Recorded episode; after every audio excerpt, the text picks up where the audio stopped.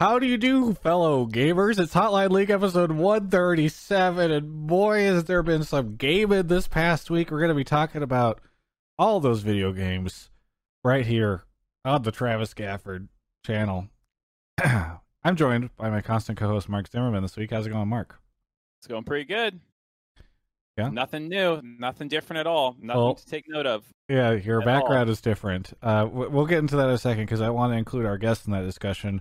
Meteos is here after weeks and weeks of me messaging him, not getting replies, then messaging his GF and saying, "How should I mess talk to Meteos about this? I don't want to go through you." And she says, "No worries, I'm going to help." And then I say, "No, don't do that. I don't want him to think I'm going to his GF to try to get this." And then she said no, it's fine. And then I get a message from Meteos that says, I'm down for the next one. He's here. How's it going, Meteos? Thank you for that awesome introduction. Glad to be here. My GF forced me to do this, so let's get it over with. That's that's what I figured. As always, you're as enthusiastic to be here as all of our other guests, Here- and I'm so glad here's to have here's you. my trick, Meteos. If it gets overwhelming, you start complaining about Spectrum and suddenly disappear. Yeah. That's I, I keep one of those in the rainy day once a Oh, year. Yeah. Yeah.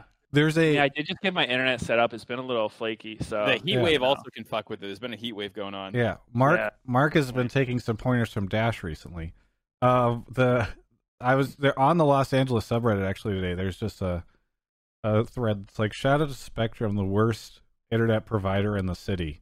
Uh, so we'll give them that Really? shout out too. Yeah. you know it, it's weird because when it was Time Warner Cable, I I thought it was just the absolute worst. But since it's been Spectrum, I've had no issues with it. Like my, my last two were Spectrum, and it, it's actually been really good. Well, And I'm not being chill. paid to say that. you're undermining our, our Actually, been chill. Either way, uh, to some to shout out to a brand that doesn't suck, which is Alienware. we'll talk more about them as as the show goes on. But Mark, your background, uh, I'm Uh-huh. I'm looking at the back and I'm I'm just I'm surprised that there's not a uh, live laugh love plaque uh, hung up on the wall. Is that? right. That looks like a shower curtain, but that can't be a shower in your living room. Yeah, what's going on? It's actually uh, some new art decor, you know, where you take a shower head and put it right in the center of your living room. You just What does it say? Um, I forget. It's a it's a Hogwarts uh thing. Okay, Oh, I can't read it. I think it, it's it spelled. looks like it says Draco at the top. I think it maybe says Draco. Is that Hermione? The second one. Okay, One looks like it says Tit- Tittleland. okay. I don't know. What is going on with it? Why is it there? All the uh, Harry Potter movies recently. All eight. Yep, at, recently, as in like probably within a week ago. Are you Wow. including the the um Newt Scamander Oh. Fantastic Beasts God garbage? no. Okay. God no. What? Did you say Snoot Commander? Is that what you called him? Newt Scamander. Jesus Okay. fucking Christ. I mean, yeah. Anyway, what can we actually just again? I know you're trying to move the conversation along, but what is going on in the background? What's going on? Why are we not in your Oh, normal I- environment? I'm in I'm in my living room um because Ashley is has to work early for, for the next uh, two days. They're calling her in at 6 a.m. So she's getting up at like five. So Okay. she wants to go to bed at like nine. And what is so- that in the background? So that, like I said, it's it's just a blanket. Uh, Oh. It's one. It gets really bright in this room, Gotcha. uh, and also with the heat wave, the sun hot. So we've been hanging those up over our windows to keep it darker and chiller in in the uh, living room when we're watching TV and stuff. I'll never forget that in in like 2015, 2014 time. This might there might have even been a gaming house that Meteos was in.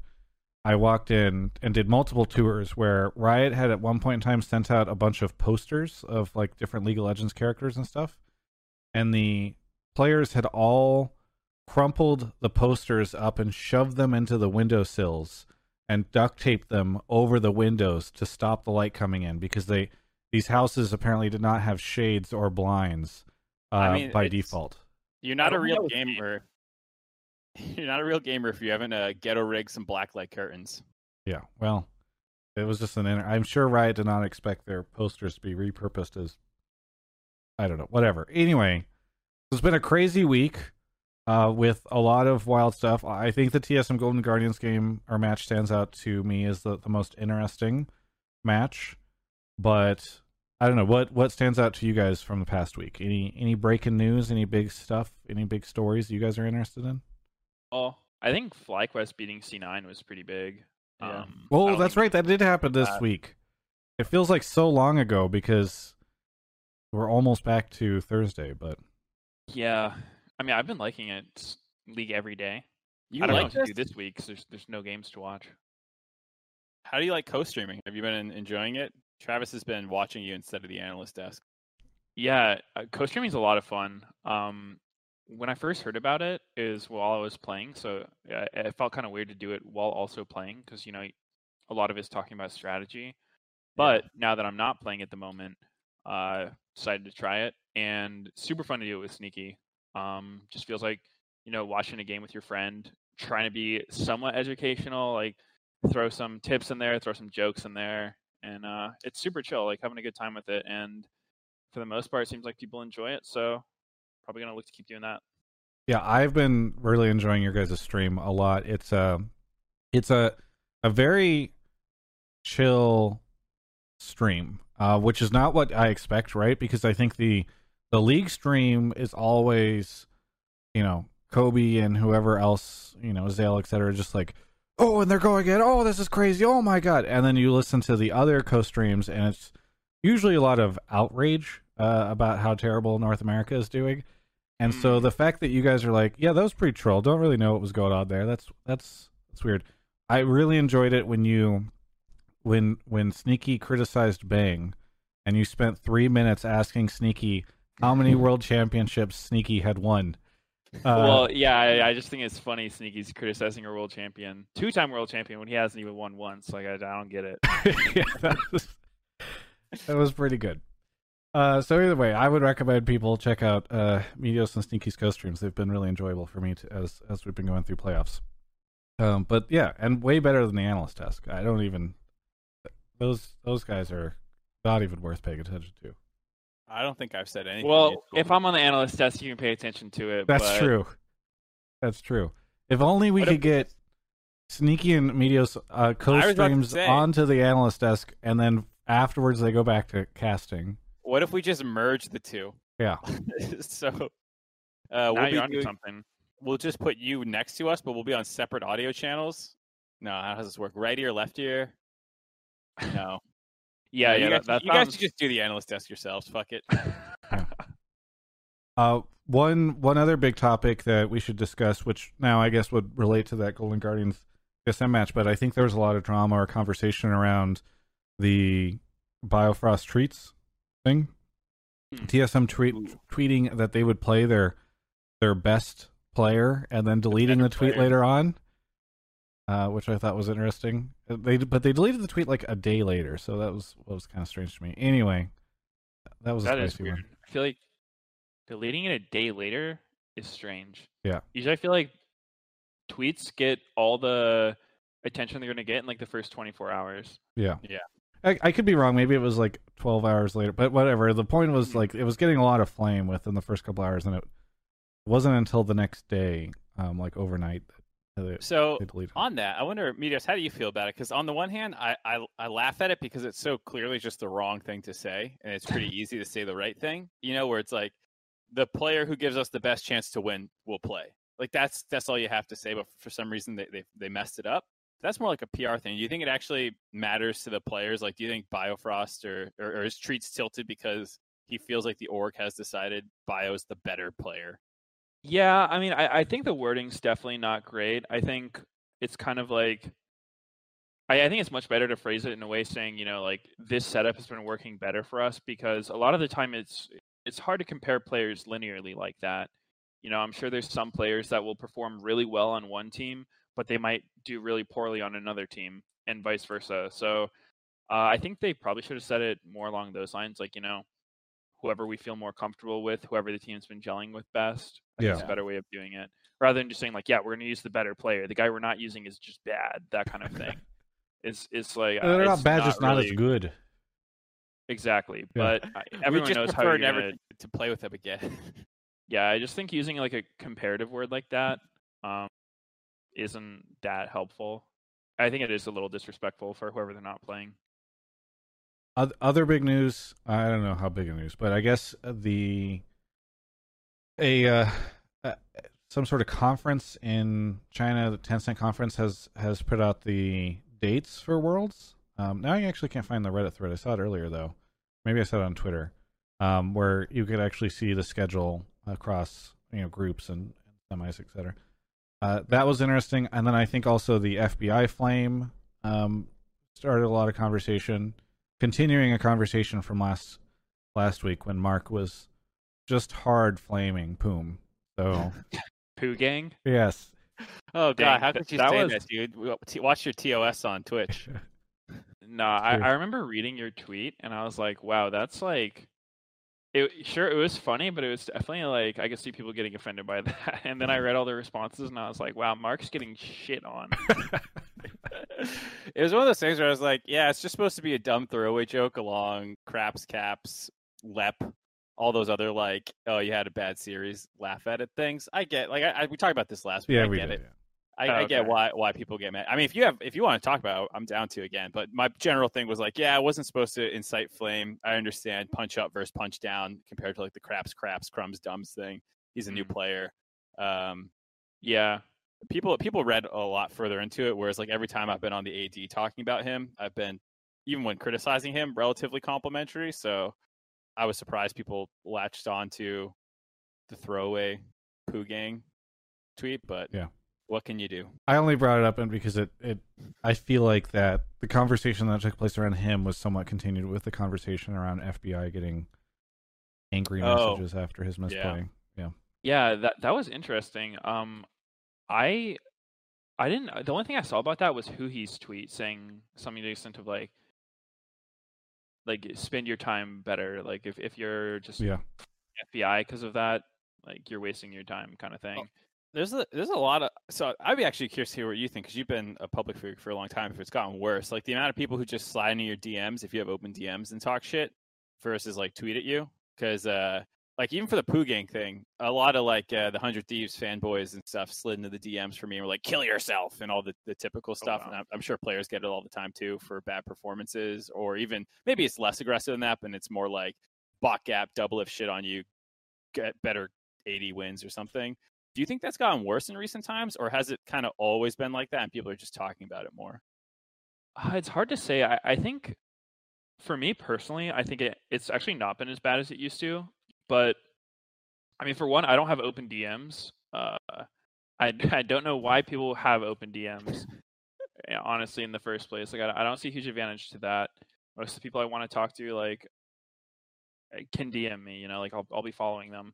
Yeah. Uh, so I, I think having open DMs is probably kind of asking for that in a sense, and I also think that um, ever since Twitter made that like content filter thing where it'll like not show obviously offensive uh, like mentions to people, like you kind of have to dig to find it. It definitely hasn't been as bad as it was, but I know that back in the day, like it mostly happened on Facebook more than anything else, which I haven't touched in long time but I would like look through my messages and you know, you just get the extremes. After you win, it's like people worshiping you, thinking you're, you know, just the best player of all time, and then after you lose, people are just like, you know, just saying incredibly offensive things. So, um, I don't know. I feel like it's it's always kind of been happening, but there's I think there are ways to sort of not expose yourself to it because what's the point of reading stuff like that? It's just people being angry. L- LS is in the chat.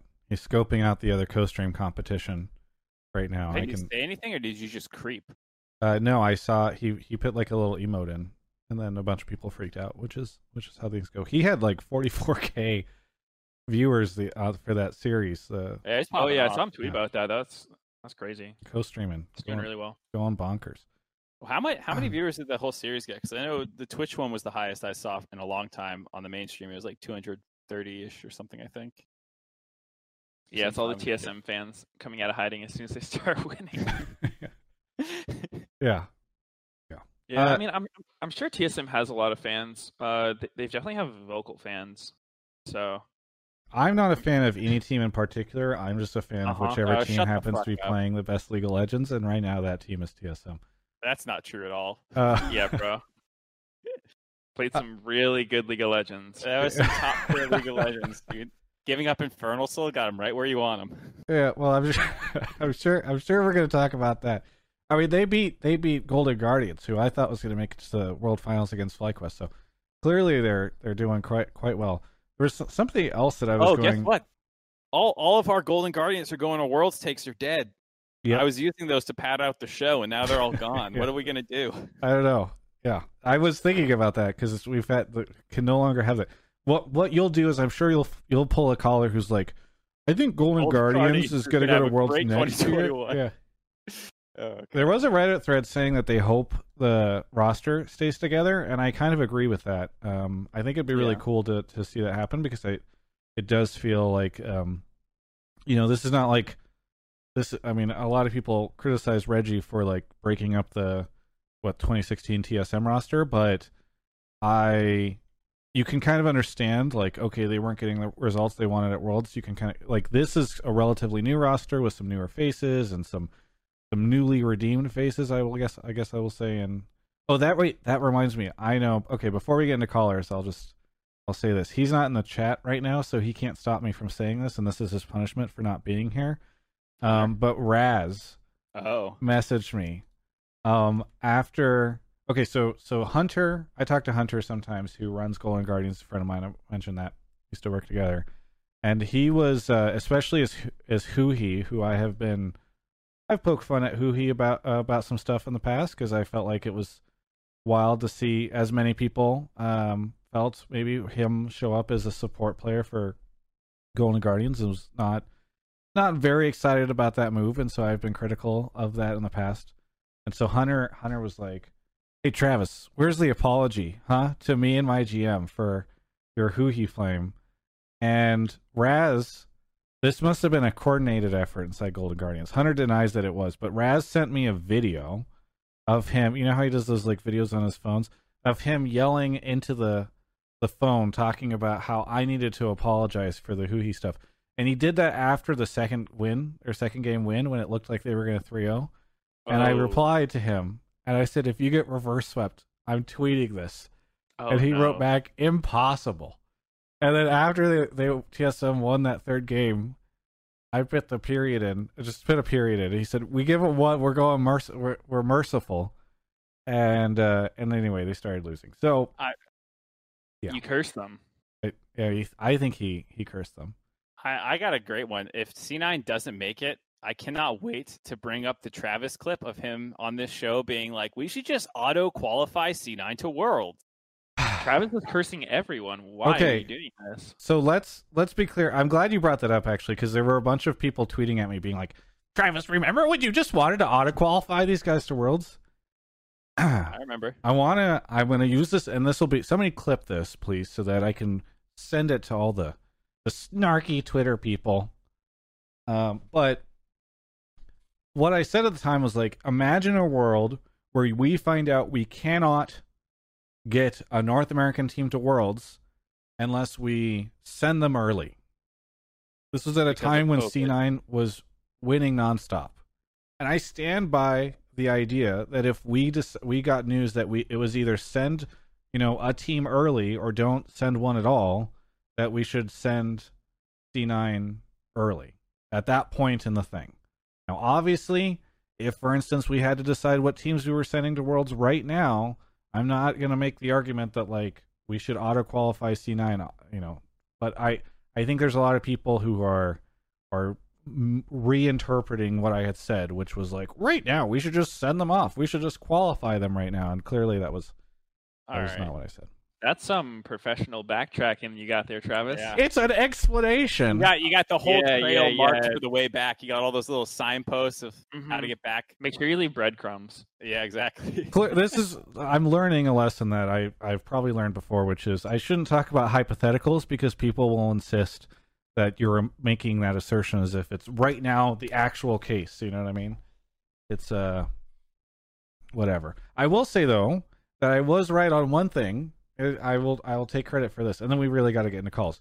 But uh, I I said that TSM. I thought I had this intuition that TSM were going to win, even though people thought Golden Guardians would would take it, and even though Golden Guardians at three, TSM did win. it was close, but I did call that. So there you go. The plot armor has uh You, has you cursed them though, so Yeah. it wasn't a fair competition.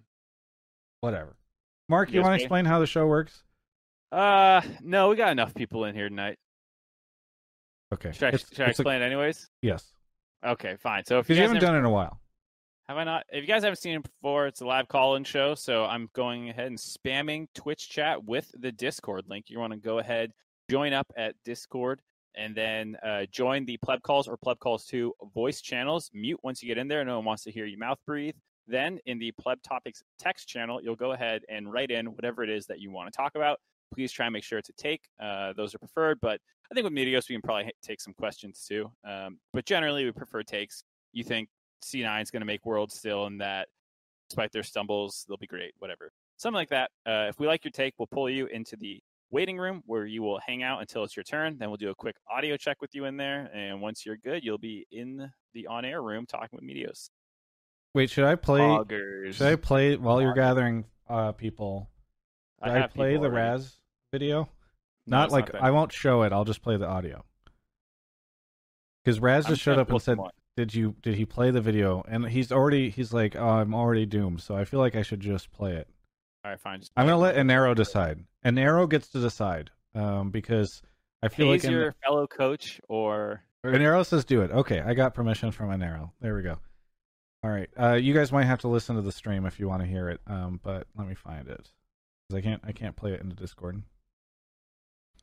Where is it? Oh, here we go. Find a play. All right. Well, easy fixes then for Ah, Guardian. Travis Gafford. Already in the lead. Glad you could come. Look, uh, we talked, we had the conversation, but it would appear as though you still haven't sent me my apology. Where is it? Where is my apology? I expected it at my desk at 12 o'clock. I heard you talking all that shit for weeks upon weeks about Hui. And I ain't seeing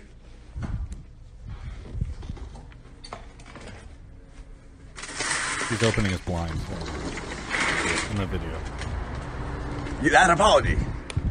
I need it. I need that apology, old man. I don't know why he called me an old man. Anyway, so that was that was the message I got after game two. Um, so Mark, you want to go grab our first caller? I would love to actually. Thank you. That's a pretty big curse. That's a cursed tweet to make. Yeah, I think. Uh, That's like the Alex Penn tweet. yes, yes, I agree.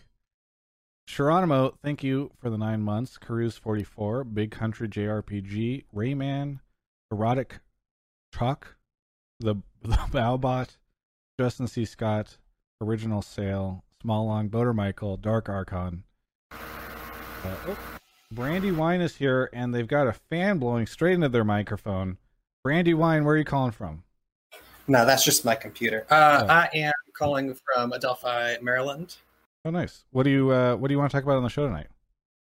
Yeah, so tonight, uh, my take is that the GG TSM matchup in playoffs reveals the big problem uh, with the at least this style of double elimination because GG is going home, but they had a 5 3 record against TSM in playoffs, uh, and they were punished essentially for winning early, um, and then had to go into the rematch after. Or into the rematch after losing to T or to TL while TSM had momentum after playing a much weaker opponent in the losers bracket. Punish. I'm curious why you say punished. Uh, well, just because after like they're essentially you get like a free loss if you're on the top side, and their free loss was against a much harder team uh, than the one that TSM had. But I think the bigger issue here is that it was like across playoffs, GG had a five three record against TSM, but TSM are the ones going on.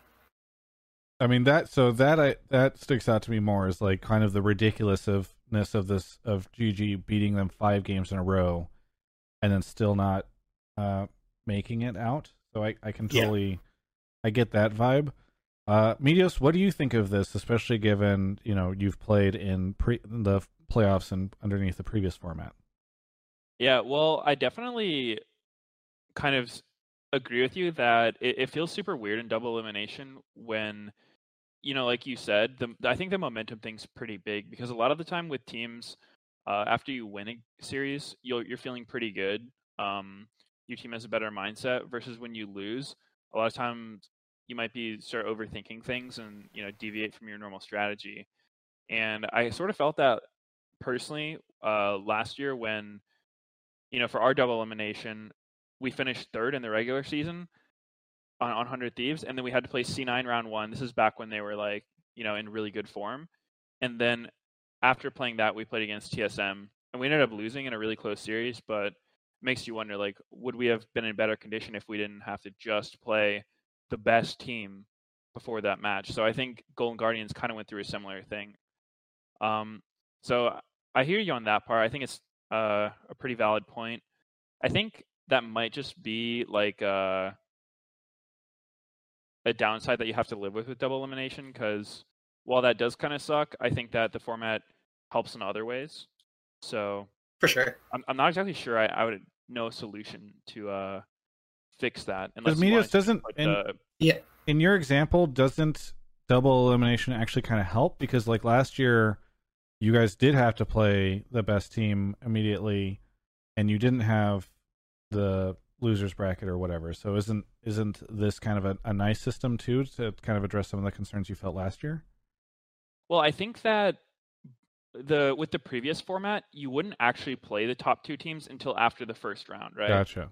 Whereas yeah. nowadays, you're coming into your first round playing against the best team, and so I think that can hurt your mental. Uh, if you have to just get pounded by the best team, even if you're better than all the other teams you could be playing in the next round, and then they're coming in either fresh or they're coming in off of like beating a really low seeded team for their first match. So uh, I I do think that kind of sucks, but I'm not exactly sure I know how I would change it to make it better. There, so there's two things that that I, I, have thoughts on about this. One is about the actual format. One of the reasons that TSM had to play Golden Guardians again right away is because of the like pick your opponent style that happens in the upper bracket for the teams with buys. So Team Liquid was able to choose, you know, Golden Guardians, um, and then not reseeding in the bot based off that. Um, so like it forces all these repeat matchups because if FlyQuest lost to C9, let's say, then then you'd have EG versus FlyQuest again. You'd have two series playing again in the lower bracket that you just had in the upper bracket.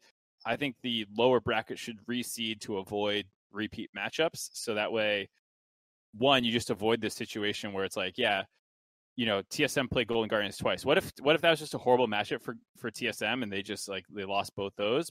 That would feel pretty bad that you get knocked out by the same team twice. It just makes it feel bad for everyone. On the Golden Guardians side, you just won against them and now you lost against them and you're out. So I think just avoiding repeat brackets until as late as you can is, is something that uh, double elim tournament should do. And the second thing is I don't think this really applies to this situation, but you you can make it. Um, well, people's ears are tweaking out. Yeah, I don't know what that is. I'm not like you guys are not hearing any audio, and I'm not hearing anything from you. So I think it's just a Twitch issue because that stuff also never shows up in the mod or the VOD. So well, I don't know. Yeah. Anyway, sorry. Continue. The other thing I was gonna say was just that um, it does help protect against like, hey, playoff patch. TSM didn't know the playoff patch. They got booty blasted and they're out now, even though they're a better team. Um, it does give a little bit of a, a, safety blanket for teams to learn the meta. I don't really think that one mattered here, but I think it can. Um, the TSM Golden Guardian series was just super close though, and so I can understand feeling bad that game five was even game five was super close. You know, like anyone could have won that game.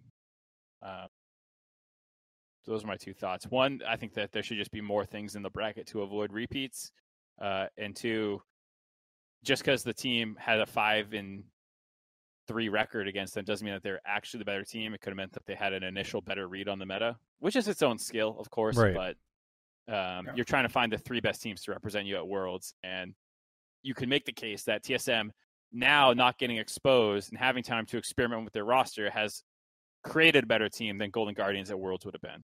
I if they if they beat C9. I think uh, I, I'm not saying I even disagree with the idea that perhaps you shouldn't allow rematches. I will say though it was really exciting and added so yeah. much tension when you're like, okay, they got 3 0 last week. Can they actually make the comeback? And I think you know, Doublelift tweet about how it was the most stressful match he's ever played in his life.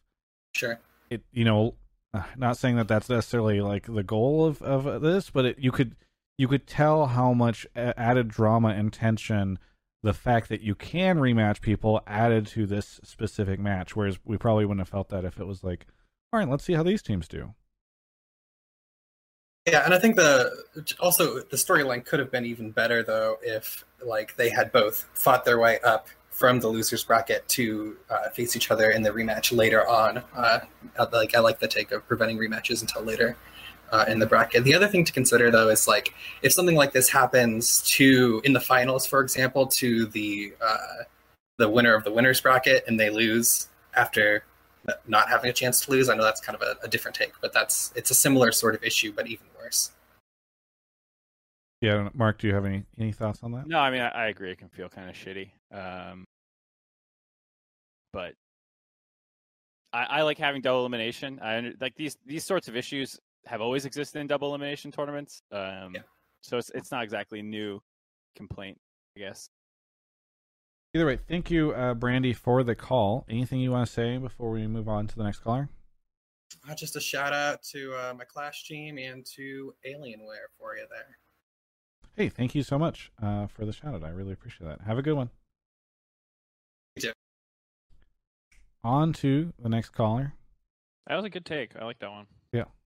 We got we got some good callers. Slatherpuss, thank you for the one year.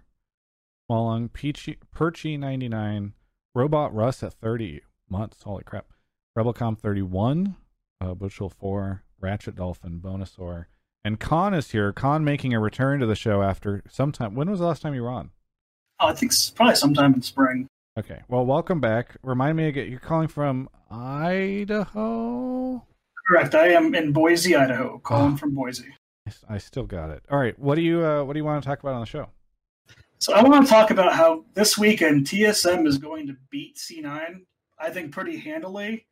And I think it's going to lead to one of the biggest stories of like just the LCS in history, where you're going to see one of the biggest chokes slash 180s of a team potentially ever in League of Legends currently. Having C9 being so dominant in spring and so dominant the first half of summer, to now they're going to, I theory, really think it's going to be like 3 0 or 3 1 and C9 is going to miss Worlds. And we're going to have a team that we thought was the best NA team ever, and they can't even make Worlds. Um, the reason why I think this is going to happen, C9's been playing, as we all have seen, pretty bad the second half of the split. Um, Blabber's champion pool has got kind of cut down. It really slows down their tempo. They've kind of stopped playing off sidelines early. I don't know why they stopped doing like five man plays bot, but a lot of C9 success in spring and early summer was fast push lanes on, on the side and have Nisqy and Blabber basically just go and tower dive repeatedly, either top or bot, and just force objectives that way and snowball a game. And I haven't seen them really do that in months now. Uh, so I think it's going to be a pretty clean series. I think TSM, um, they got past probably the better team in Golden Guardians and I think it's going to be a pretty clean win this weekend. All right, Meteos, I want to hear you. Yeah, yeah. I mean, C9 fanboy come out. Here we go. a C9 fanboy. No, I mean, I think it's a fair, um, it's a fair guess for sure that I, I could see it happening. You know, C9 just hard choking, but I think personally, um, I think C9 will still win because to me, I think that C9 struggles have kind of been mm, a variety of factors. You know, it's it's really hard to say from the outside. You can never really tell what's going on. But I think that the meta shifts have kind of hurt them. And I think actually both of these teams like were not prioritizing Caitlyn at all um, yeah. going into the series. And I think that you know C9 had always did really well with like the bot lane carry meta where Zven and Vulcan, you know, just an incredibly good duo that the team can play off of like if the other team decides to camp licorice and they're to hardcore lose bottom they're to lose early dragon soul uh, it just seemed like when c9 was doing well. They really prioritized stacking dragons and just getting that early bot prio and then when they started dropping games i feel like they were trying to branch out too much like they were just trying to do a lot of weird stuff which i know from personal experience when you do that a lot in practice you can just kind of like lose sight of what brought you success in the first place and I think like a lot of their drafts were have just been kind of all over the place. You know, like uh, they were doing that Lux Sona bot lane one week. They're doing the Wukong Senna bot lane another week. Um, against their FlyQuest series, they were just drafting some of the worst drafts I've seen. Uh, even almost winning games with terrible drafts. So I don't think C9 as individuals have gotten worse or anything, but I think that they're like maybe they just lost sight of what actually made them good. But I do think that at the end of their series uh, against EG, was it most recently? Yeah. Yeah. They were sort of looking like how they used to by just you know picking CC champions, playmaking champions, and just being really aggressive, stacking dragons. So I think for that reason, I kind of expect C9 to you know move back in that direction that they had so much success with. And I think that uh, TSM's bot lane might have a lot of trouble against C9 because, uh, as we've seen over playoff meta, it seems like both teams don't want Kate in the game. Like they might ban, or maybe Kate will even go through, because I know C9 has banned Kate literally every game, and TSM has been first picking Ashe every game in their most recent series against Golden Guardians. Like I think Double have played five games of Ashe. So uh, another thing that comes up is Senna has been looking pretty good, and Doublelift is notoriously unsuccessful on Senna. What are you talking about? I, I went by his stream today and I saw him playing Senna, and this dude still hasn't learned how Senna's E works. Like, I love Doublelift, but I have to shit on him for this because he wastes Senna E so hardcore. Like, if you just treat Senna E like it's like a mini Sivir ult that just gives yourself and people around you move speed, I swear he would use it much better. But I'm I'm just seeing him like waste that ability all the time, not have it when the actual fight starts, and then just not be able to do anything. So, uh, I think I think Double Senna still needs some practice. And I think if, if it comes down to that, you know, like Caitlyn Ashe getting banned, it seems like Senna's looking pretty good in playoffs. And I'm not convinced uh, C9 can, or sorry, I'm not convinced TSM can play that style better than C9 can. Yeah, I'm I'm probably leaning towards C9 as well, but it's one of those things like you're saying, like anything can happen right now because things feel pretty pretty wacky. Uh, the no Caitlyn priority is really weird. It went through in one game in one series, but I can't remember what it was. Otherwise, like North America bans more than they play it. Um, I have to say, I hope C9 keeps playing well, but they they seem like I don't know if it's pressure or what's getting to them or if they're tilted. But game one of that EG C9 series, I'm so sad that it's got cut off on on the the analyst desk during the Twitch chat thing or Twitch Twitch boomed or something. But like, it was honestly one of the worst games I've seen in playoffs, maybe ever. Like, it starts with a missed ban by EG. C9 gets invaded. Oh, yeah. EG misses a like after a week of prep, you don't have a champ that they play that you don't ready to go. Like ha, ha, I, it it blew my mind that that happened, and then C9 gets invaded topside with Bard and a, like a, like a, basically a five man invade top, and Zven stands at Krugs for like 20 seconds, and then is like, oh shit, I'm supposed to go counter invade when they invade top. I leak out to bot. Finally goes, but by this time, Brad, uh, Bard's rotated back down, and he, he loses his flash level one. And then EG blow like six summoners, killing him once, and are still down 20 CS to Zven. Yeah, I remember that game. And Zeyzal's just like humming Bard cues at Vulcan as TK, who's just eating them, but he's not near wall, so he's doing like 30 damage. And I'm just like, what the fuck am I watching? It was, and then yeah, they get soul and they throw the game. It, it was just like, it was like Drake Soul went down at like 40 minutes or something because it was seven dragons or eight dragons total. it's like, oh my god, that was Yeah. So I'm glad you guys brought this up because my question to both of you is which looked like the better team in playoffs uh, this past week, EG or Golden Guardians? I would have to say Golden Guardians. Um, I, I was really expecting them to beat TSM. I was kind of shocked that they lost. It Yeah. almost felt to me like they had sort of celebrated too early in their series. I feel like maybe after winning five games against TSM, they just started like slowly disrespecting them enough to the point where they lost. Um, but yeah, I mean, I think overall Golden Guardians was making some really good moves. They just started making enough bad ones for TSM to win. So that's that's kind of why I think TSM might win this this weekend because e- even though I know that like most people would would say it's going to be C9, I I'm not as hyped up on TSM as the caller is, but Uh, in terms of, of it, I think Colin, you said it was going to be a 3-0. Uh, 3031. I, I, But well, either way, I don't think it's going to be a Yeah. stomp. But I I actually think it is better. Before all these people in Twitch chat, I'm sure I've, they're like "Tra- Travis TSM bias. I I actually think it's better for for North America if C9 makes it to Worlds because I have more faith in that lineup to eventually get back to what they were doing in spring and to show like what made that team really great. Um, by the time hopefully they make it to uh you know the world stage, but I just am. I'm pretty worried for C9, and I'm a little worried that them beating EG has. So I predicted EG to win that series, and part of that was because I was like, man, people keep expecting C9 to win and get better and start turning back to what they used to be, but they just are staying a pumpkin. Like they just keep losing, and so I was like, okay, I'm not. I'm going to go against the grain and just finally expect them to lose. EG looked really not great. And so I think that's part of the reason why C9 was able to pull out that series. And so looking at that series, I just don't have as much confidence in C9. And that's why I'm still kind of nervous for them uh, going up against TSM, even though TSM also did not look that great. Uh, yeah, that's what I was gonna say. Like Yeah. TSM has not looked good. Uh, they've they've definitely had some, you know, bright points for them. Like I think Bjergsen and Spica have actually been playing really well so far. Um, I think Broken Blade has been kind of you know hit or miss, but overall solid. But TSM's bot lane has for sure been struggling. Uh, they were just put on map hack duty last series and barely managed to like drag their bodies across the finish. Wait, what? What did you call that? Map hack duty? Like they're just Yeah, Ashe is so stupid. Yeah, yeah, yeah. Okay. If you're jungling against an Ashe bot lane, you just lose. There's nothing you can do. You just lose. So you don't like Hawkshot very much, huh? It's so broken. Like, what is that? I shouldn't be in the game. It's Yeah, I feel like Ashe is the- Ashe is the AD carry.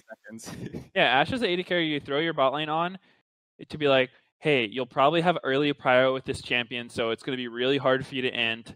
Uh, just keep finding the jungler for us, bro. Like maybe hit some arrows, force him to run cleanse, force him to build QSS, that kind of thing. But it's not like Ashe ever really just takes over a game. She's kind of like that supportive carry role where you don't want Ashe to be your most fed person. You need someone else to be a real carry with the champ. So I don't know. I feel like if TSM is pushed off of that, they will probably look a lot worse. So just ban Ashe as your your suggestion to C9. I think so. Yeah. Or I mean, I think I think C9 should be playing Caitlyn. It blows my mind that they're not because I feel like that champion fits exactly what they want as far as how they've been playing. You know, just early pick Caitlyn, counter pick support, or like pair it with Morgana, whatever you want to do, and just push bot lane and stack dragons, uh, like at nauseum. I, I I really feel like that's C9 had so much success. They executed that style so well, and then they just aren't doing it with Caitlyn. I'm I'm pretty confused about that part. Yeah, uh, it's it's. I mean, at the same time, even if they don't pick up the Caitlyn, I mean, I would expect TSM to try and pick it up too.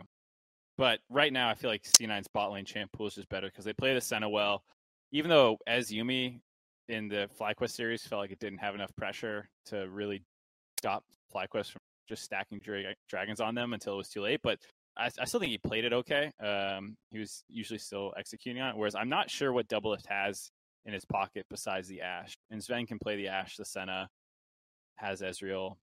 I don't think either of them seem to be willing to play Lucian Kalista too much. I think Zven had a Kalista, if I remember correct. Uh, yeah, no. C9 played Kalista, I think, twice against EG. Oh, was it two And then times? Okay. Yeah, that was a series where it was Kalista every game. Uh, C9 EG. I think. Yeah, Bang played it the first game against Senna, and that was the one where even though uh Zven lost Flash level one, like Bang was so like he was not this- having a good game. the game where you're telling Sneaky that he's not a world champ. Yeah. No, it was. I don't think Uh, it was that game, but It may have been. It was. It was that serious. I don't know if it was that game, yeah. I was but gonna say, that's, that's I a do remember you talking. Yeah, I mean, they- like they were getting specifically about gapped. how Bang was just doing like nothing like game. You're like, which felt Yeah. really bad, by the way. I, I mean, I'm I never do. I think that he was throwing that game or anything like that. But it's like you were watching him. I was hearing you guys talk specifically about how poor he was performing, and just thinking about that Bang tweet from that day. That's like, is today the last day that I'm going to be playing this year? And I'm like, it's tough to see these things in, in coordination. Yeah, I mean, I'm definitely. I don't ever try to hate on anyone when I'm watching the game, but I think if someone's having a poor performance, like it's worth pointing out. You know, Yeah. I, I think it's worth pointing out if someone does above or below what's expected of them. And it just seemed like Bang wasn't really playing too well against C9. Yeah. Maybe their bot lane is just, you know, really hard to play against, which can happen. But yeah, Off off topic, but since we're kind of on the topic, do you guys think we'll see Bang in North America next year? hard to Uh, say. Yeah, I don't know. I think depends what kind of salary he's being offered. Probably, uh, he definitely hasn't seemed super happy in North America. yeah, he's had, that's my thing. um, he's had some tweets that make it seem like he's not having a great time here. So I'm sure he wants to go home, but again, you know, pro players don't have super long lifespans in their careers, and so if he's being offered, you know, a million dollar contract to play here another year, I don't think he's going to be like, "No, I want to go home." I think he'll just, you know, take the bag. So probably. I Just just depends what yeah, I I'm not trying to discourage anyone from signing him or whatever. I just if if he's really unhappy here, I worry that like I if I was a GM, I would not want to sign an unhappy player. I feel like that just is asking for trouble. But anyway, back on the. the I think we're all C9, but open for anything to happen. I think- I'm a little on TSM. Oh, really? If I was to predict, I would predict TSM. Wow, you're stupid. uh, I think the other thing too that that uh, Meteos was was alluding to a little bit was Broken Blade being hit or miss because I thought that was the probably the actual biggest difference in the series between um, the first one and the second one. Yeah, uh, the first the first two times they played was Hauntzer was really good in the first one, and then Broken Blade actually had some counters into the Mordekaiser. He adapted well. They were playing uh, a couple different options that that made it work, uh, like the Jackson stuff, which I'm, I'm I hope Licorice. I mean, like I know Licorice has a good champ pool. I just hope he's he's ready for some of that stuff because otherwise, I think that could be part of the X factor. Uh, Licorice has been playing decently on on the GP, but you can pick some hard counters into that. Yeah, I, I was actually on my co-stream. I've been talking a lot about top lane champion pools, and I think that is something that I I've been noticing. A lot of the losing teams are not picking uh the same top laners that the winning teams are picking. Um, like up until this TSM one, I think that Broken Blade definitely sort of like went against what previous stats would suggest. Um, because he was beating Mord, but up until this series, it's like Ornn, Shen, and Mordekaiser have just been winning every single game and champs like GP Renekton, like yeah, they're winning here and there, but for the most part, they've just been performing much worse than these tanky champs. And I especially think that uh, with C9 wanting to like, at least in my mind, I think they should be go back to their playing around lane style. I think um, you know they would definitely benefit from playing some of these more self-reliant top laners who can also impact the map because uh, it seems like C9 has just been trying to play through topside recently with Licorice being on these like you know pseudo carry champions, and I really just don't think that's the best way to play right now. Uh, it's stacking dragons is always good, winning bots always good. So I think C9 will definitely look better if they play the game in a really standard meta way. I think they're just for whatever reason trying to go against that, maybe thinking their way is better, and it, it just hasn't seemed to be working. Well, Stuff like Vlad too, actually. Like Vlad and Deshen to me seems like the biggest grief pick. Like, I, I don't get why teams are doing that.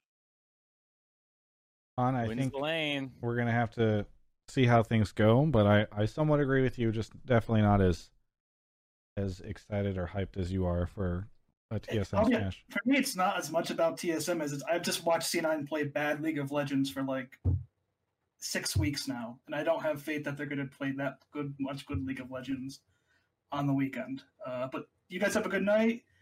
Always fun watching, and I'll see you guys later. Yeah, Yeah, thanks, man. one. Thanks. See you.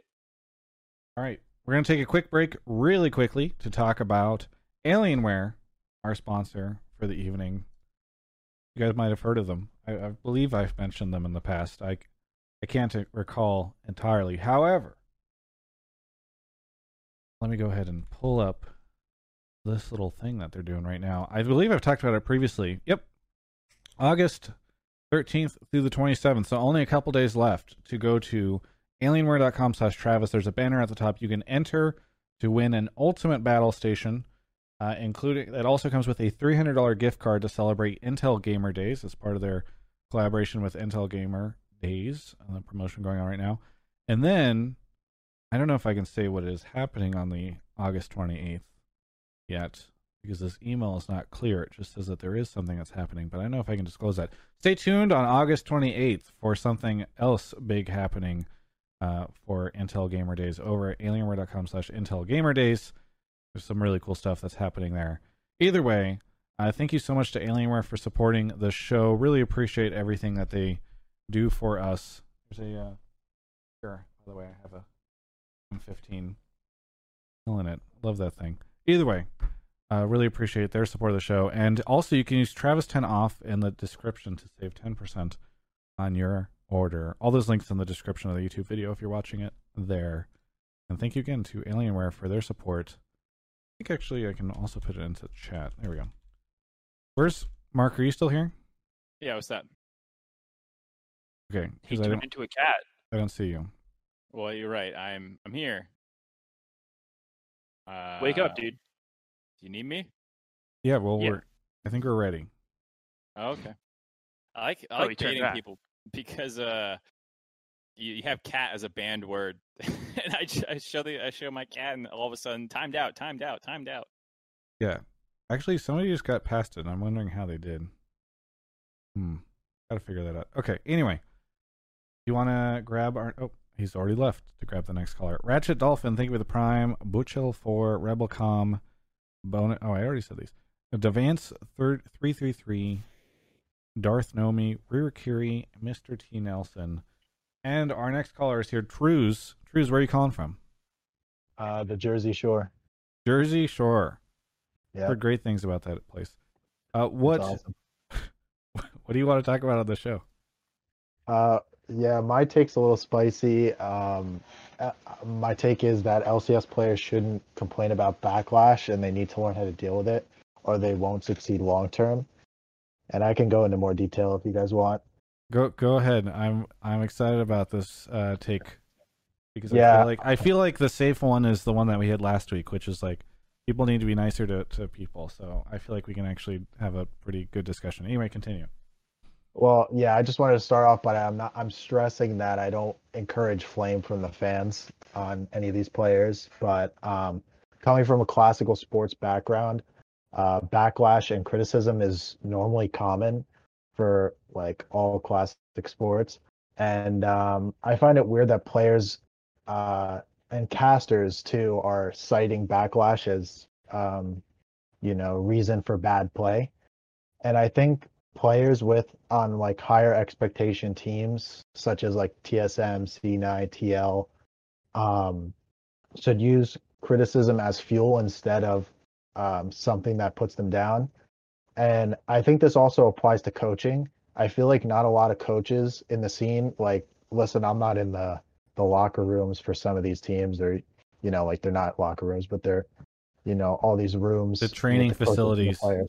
Yes, exactly. With all these players. But I feel like some of them are uh babying uh some of these players with fear that they're gonna mental boom uh some of these players. I was- my first reaction is just I love the calling it you know real sports versus tradi- like fakes you know esports. I like classical as the latest version of this. You know, I'm I'm definitely more of a Classical, post- like a classical Yeah. music or something. I'm It's a like postmodern. Uh, you know, I definitely lean towards postmodern sports. I think those are a lot better. But Yeah, mo- modern sports versus classical sports. yeah, Uh, um, I I also have to say this, uh, this feels like a Jersey take. Exactly. Exactly. Um, Yeah. Okay, I have to figure out what Meteos is going to say first because if Meteos comes in and is like, "I agree," uh, after I've just tried to defend the idea that pro players shouldn't be treated like shit, then uh, I lose all credibility. So go ahead, Meteos. No, um, I mean, there, there's definitely multiple things that uh, you know, you had in your take, and I, I agree part of it, disagree part of it. Um, I think definitely players shouldn't like for me when I first started, I, I used to like really like reading things about myself, obviously because C9 was doing so well, And I think even that's not very good to do. Like it's, it, I don't think it's super healthy because it just gasses you up. And then when we started doing bad, I still kept reading things and it just, yeah, it makes you feel really bad when you have people just shitting on your entire character. Because a lot of the time the criticism isn't like, hey man, I think uh, your first clear could have been different for these reasons. It's just like you're fucking bad, go retire kind of things, which is like it's it's not really constructive. So I think it's best for players to just not really read uh, uh, opinions about themselves because good or bad, it's probably just inaccurate. Um, I think that generally fans on the outside uh, they see such a small amount of what really goes into it um, because a lot of the time people's individual performances in games it's a, it's a team game you know a lot of the times uh, your own situation is in in a large part a result of what your team is doing and there are some times where you're just put in a really shit situation and so yeah you're going to look bad but maybe you're looking bad for someone else to look good so i think that definitely fan criticism probably shouldn't be taken too seriously.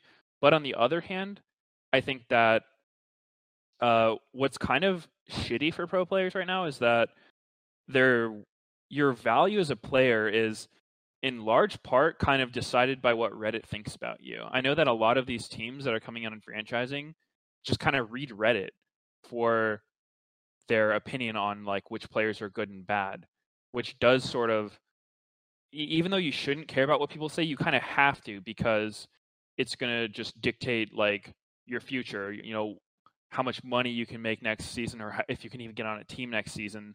So at least in these really weird situations where, you know, you kind of have to start playing for stats. That's what a lot of players do. And, you know, if I had a teammate who's playing for stats, I would be like, fuck you, dude. Like, you're, you're screwing everyone else over to try to keep yourself afloat, you know?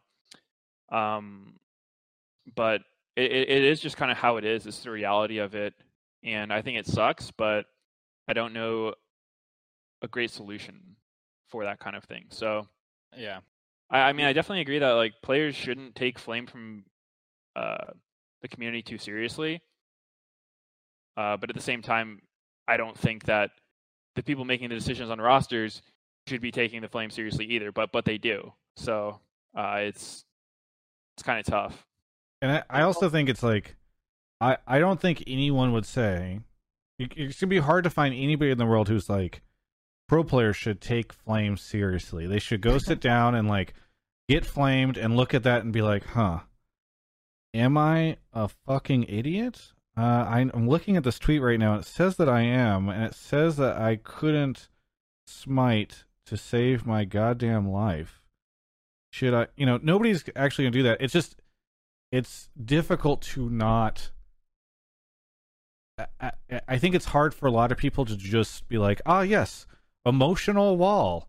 I will just put this up and be utterly unaffected by anything and have no emotional reaction to this criticism.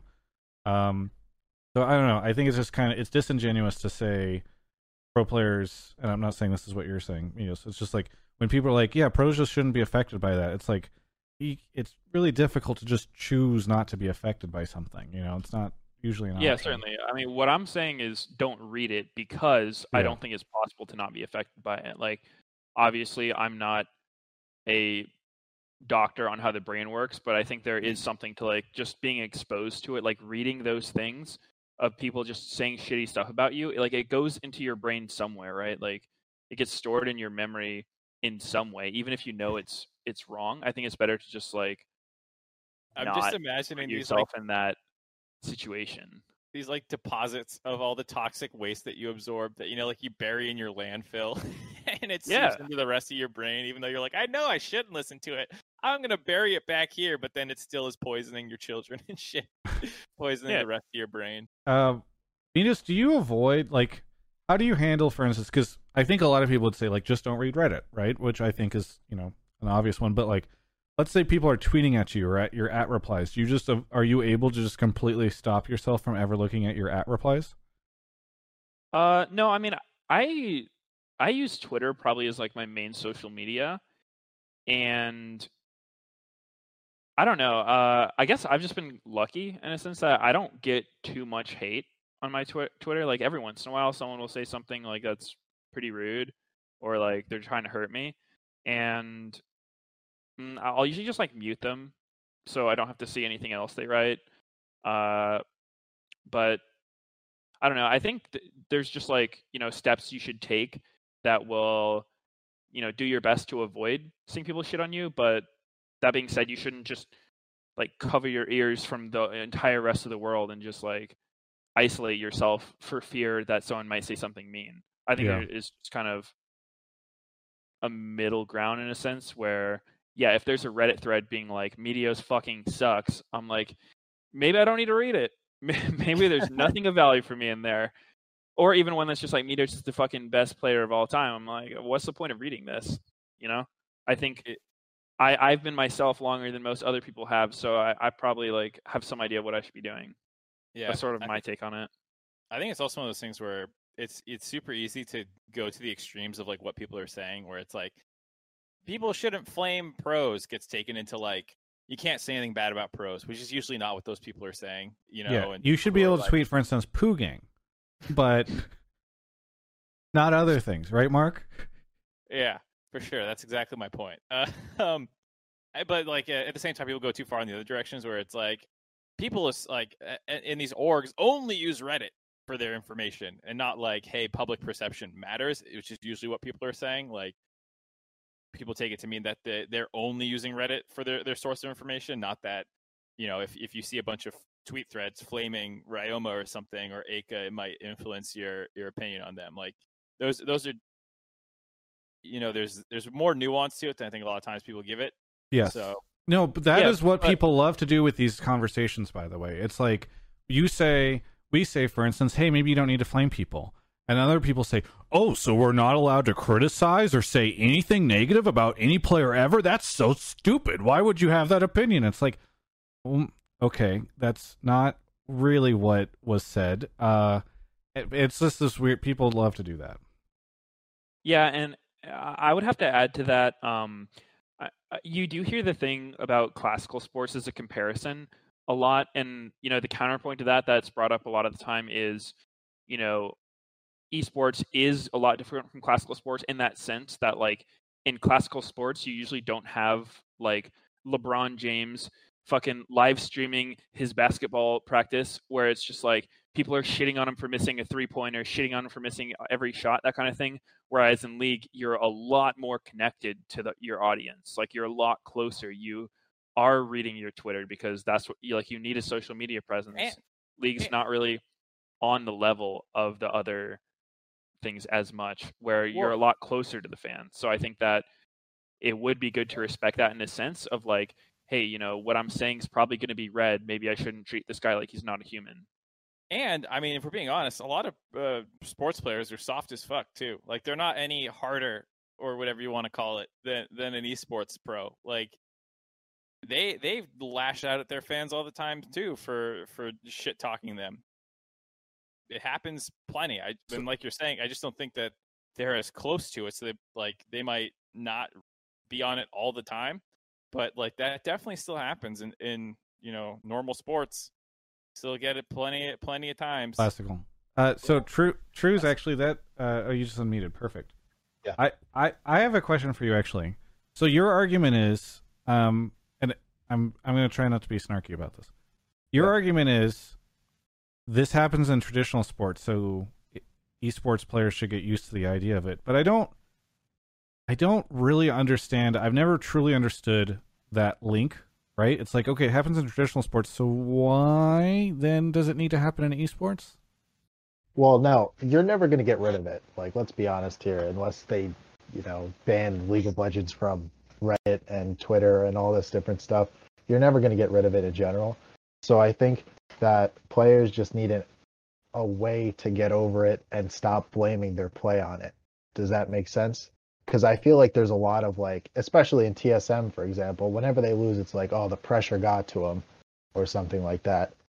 I Sure. feel like you know you're walking yourself into that situation so you got to learn how to deal with it So I I totally agree that you're never going to get rid of it. I I 100% agree that because there's no world in which you can say unequivocally like the millions of people that watch uh, modern sports are are none no one in that group will ever be a dick.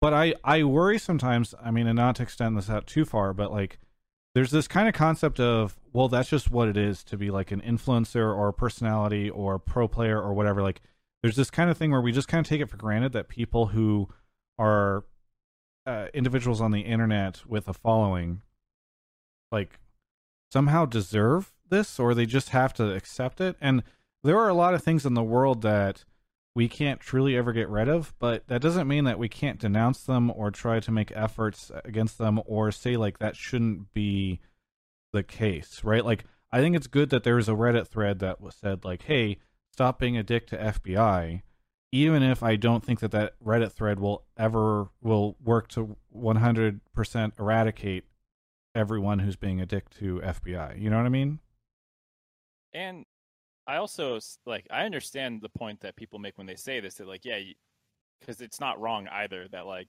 it's always going to be there. So you do have to learn to live like at some level it is true. You do have to learn to live with it. Um, but like you know both sides are right. Yeah, you can still denounce and be like, hey, fuck you guys shitting on FBI. I'm going to stick up for my boy and defend him. And at the same time, you know, like Meteos is saying, people have to you have to learn what your personal level is, uh, like how much it affects you because everyone's different. And so like yeah, don't go in the Reddit threads. Don't have open DMs or or whatever. You know, like you you you have to do you in some sense and, and protect yourself because it's not going to go anywhere. So it is true. Like yeah, everyone who is a per, uh, a public person on the internet who is somewhat has some some following is going to catch some shit. They shouldn't catch as much shit as they do usually. Um, but Yeah. Yeah. Uh, another another point that I kind of want to touch on is you mentioned Ryoma uh, is the person being shit on, and that that's something that I feel is like kind of close to me because um, I've pretty much been playing with Tommy is his name. I've been playing with Tommy since he's like you know been in North America, and he's super young, and I know he he's like an incredibly good player and a super nice teammate too. But obviously, like Hundred Thieves didn't perform that sick this year, um, and obviously he's going to make mistakes because he's new. But like the level of people that are, have been shitting on him is just crazy. Like it's so unwarranted. Um, I think that sure you can criticize people's play or you know say like what you think they should be doing better or even just being like oh yeah this guy fucking sucked this game. But when he's receiving like you know death threats or people just telling him like go back to australia stop taking up an import slot all this stuff it's just like what the hell?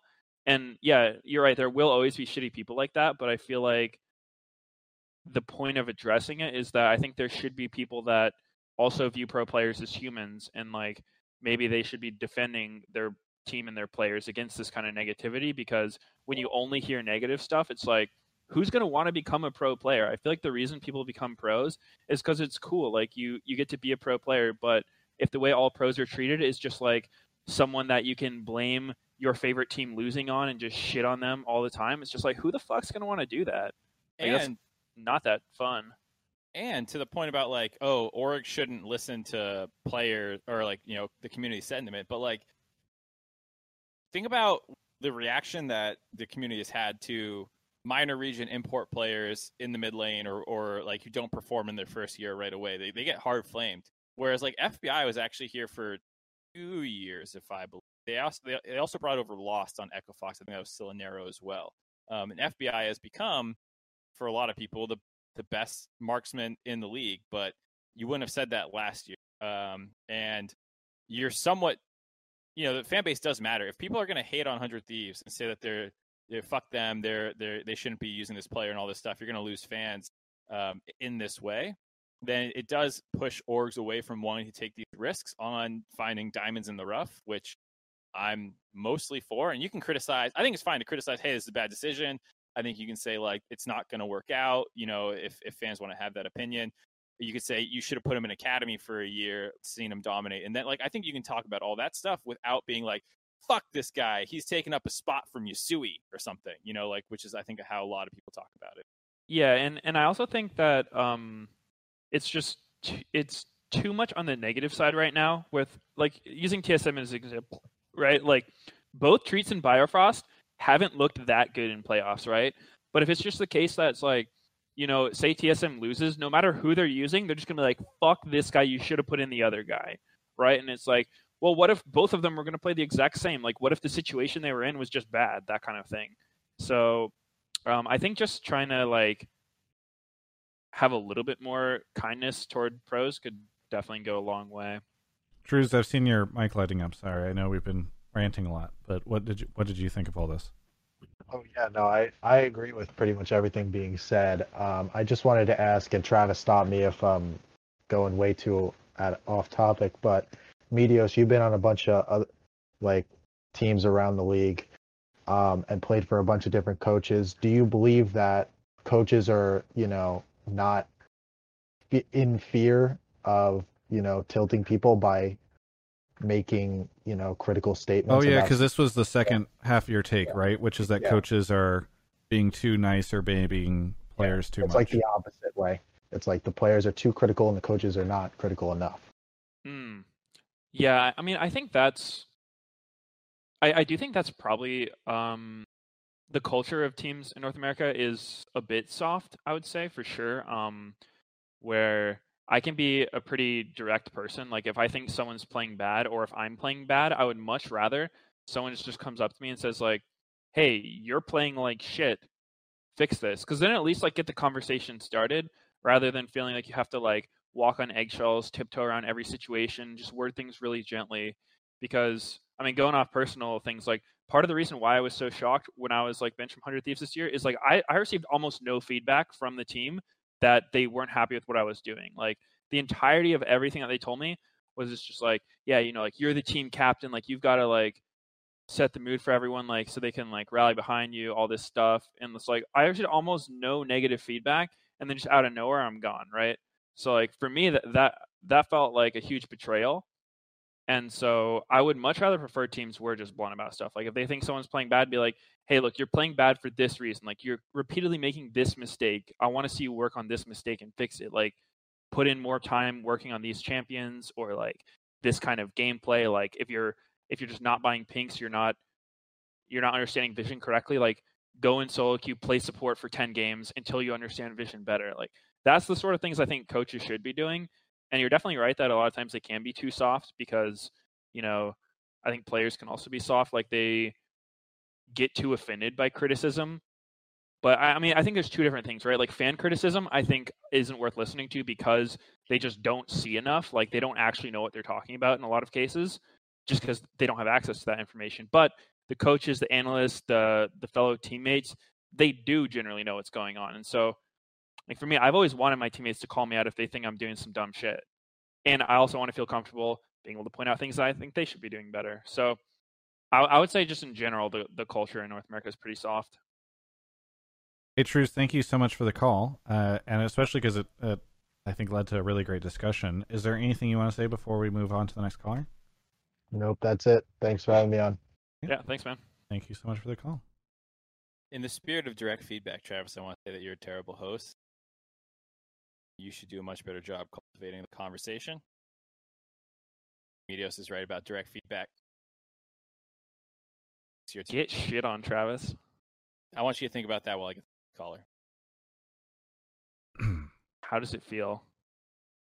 Thank you to Mr. T. Nelson, 45, for the Prime. Uh, Dim Light, Thick Smoke, thank you for the Prime. Mr. Brooks Gaming, Berlando Jones, uh, Iastasy, Blunder IRL, CG Gladiator, Benesu, Haxt 17, Emmanuel Corbellini, Liberi for one year, Iceman 1986, and Yasuke for gifting a sub to Jolly Green. Mark should be coming back any second. He kind of cut out there towards the end. I didn't really hear what he was saying, uh, so I'm not sure. Oh, Okay. really? Yeah.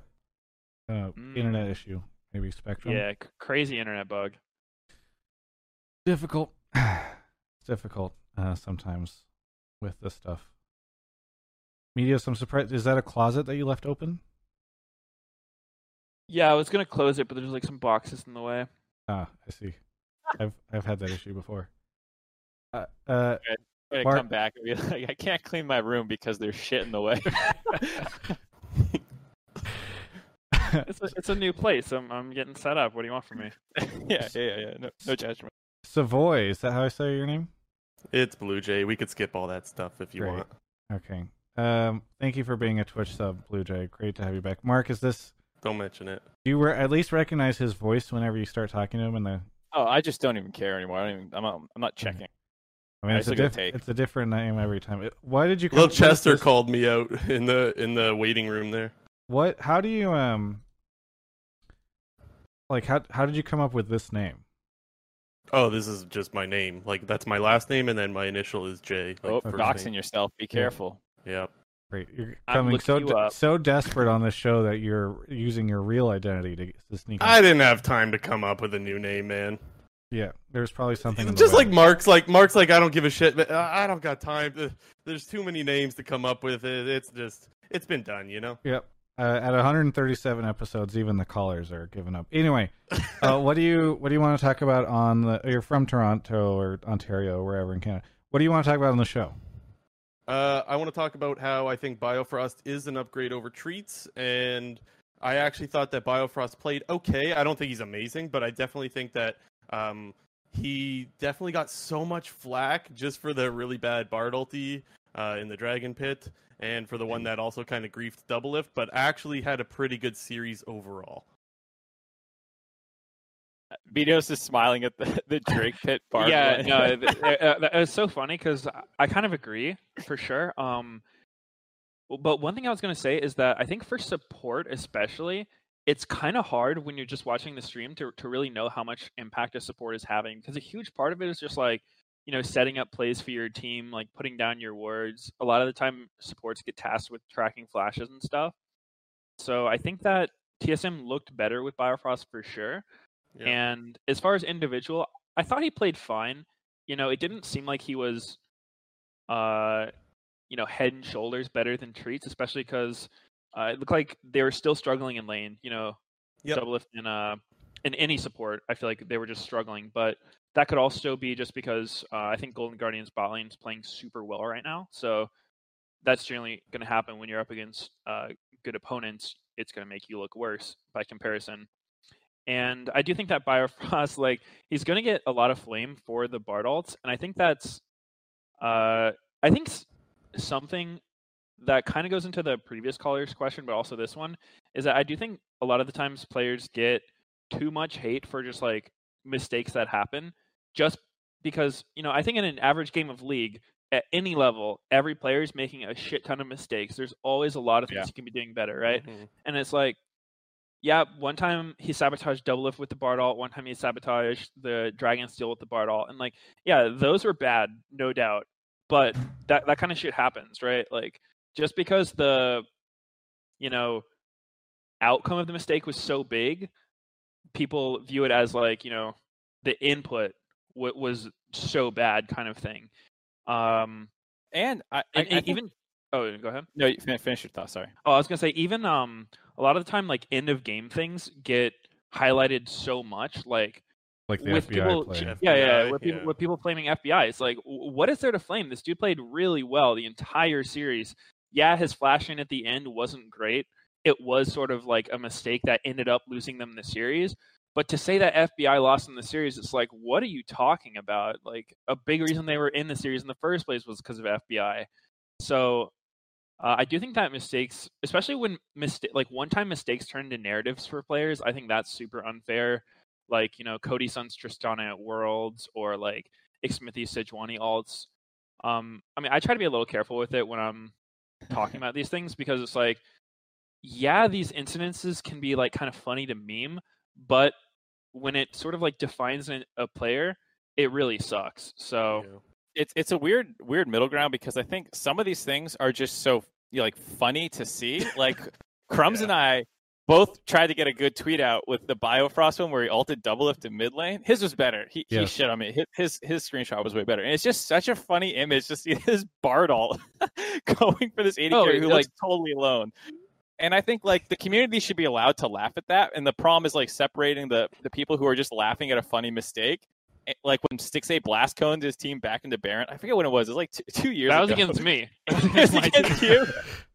it was like Yeah, that was so funny. it was so fucking funny and like 90% of people are just laughing at it and then there's the 10% of people who ruin it for everyone i think who are actually Yeah. like look how fucking stupid they are and like i don't want to lose the humor of of of a mistake where like yeah you're laughing at the player because it's kind of intrinsic to it but you're not really trying to make fun of them you're just being like that's a hilarious looking mistake and It, like de- it definitely feels oh, like no, no doubt, no doubt. I Yeah. um I think that uh, yeah, you should always be allowed to point out people's mistakes. If someone makes a big mistake, you can for sure call them out on it. But my issue comes when it's like you define their entire Yeah. like their value as a player off of one thing that happened. Because like while Biofrost, yeah, he made some mistakes for sure that that series like he, it wasn't his best series he's played doesn't mean he's a bad player or that he didn't do a lot of good things too that probably just went unnoticed. He And- actually and- had a lot of good Bard ults too. Like I actually lost count of like how many alts that he had that actually got picks. Like I lost count. There was probably five, six, maybe even ten. I don't even know. I lost count. and I think like um, it's hard to know because some of this has to do with this well meta and synergy and these kinds of things. But like pre, I think for supports in particular, a lot of the ways I actually try and like look at how much they're helping their their laner in particular. I'm not even looking at their stats. I'm looking at the, the AD carry stats compared to the two. Like Treatz with with Doublelift was on average down uh like five c maybe it's like three csd and like negative 250 goldish i'm i'm av- exactly remember. But with with Biofrost in the regular season, he was up five CS and up like twenty gold or something. So like, I'm not saying you know there could be champ pool changes. They play differently, whatever it was. It's hard to like pinpoint exactly, but at least they seem to have better laning performances with Biofrost than with For sure. Treatz. And I think that was one of the big reasons they, they they went with Bio is they were probably a little bit more comfortable laning together. I think in Double interview he was talking about um, how he can know what Biofrost is wanting to do already without having to really communicate it because they've played for years together.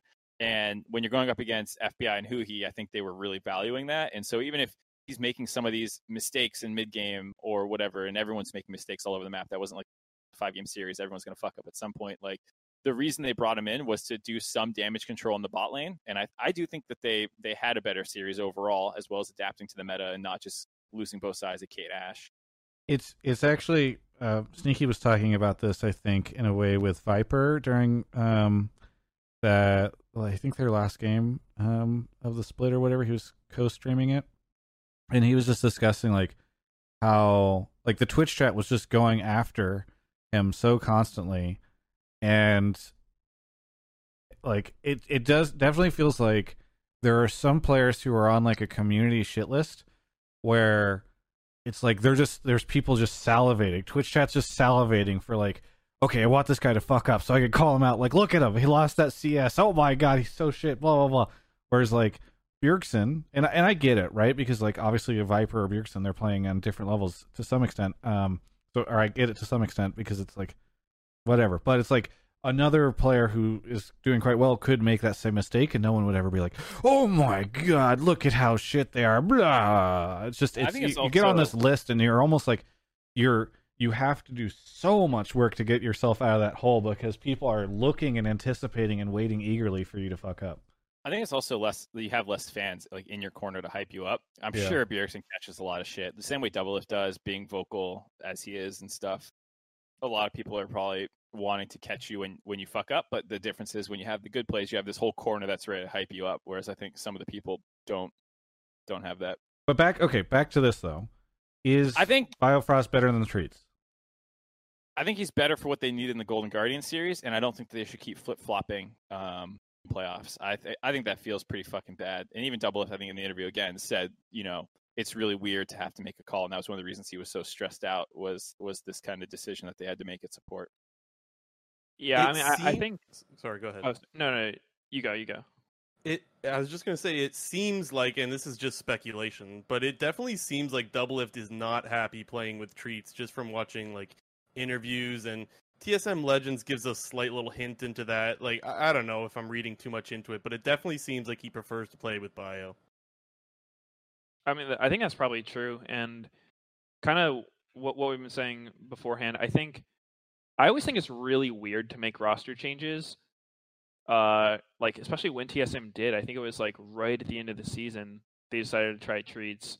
Um, just because I think regardless of how good the players are, there's just going to be a benefit you get from, you know, just so much time together. Like what Doubles was saying about Biofrost, he just knows what he's going to do. He knows what he's going to look for.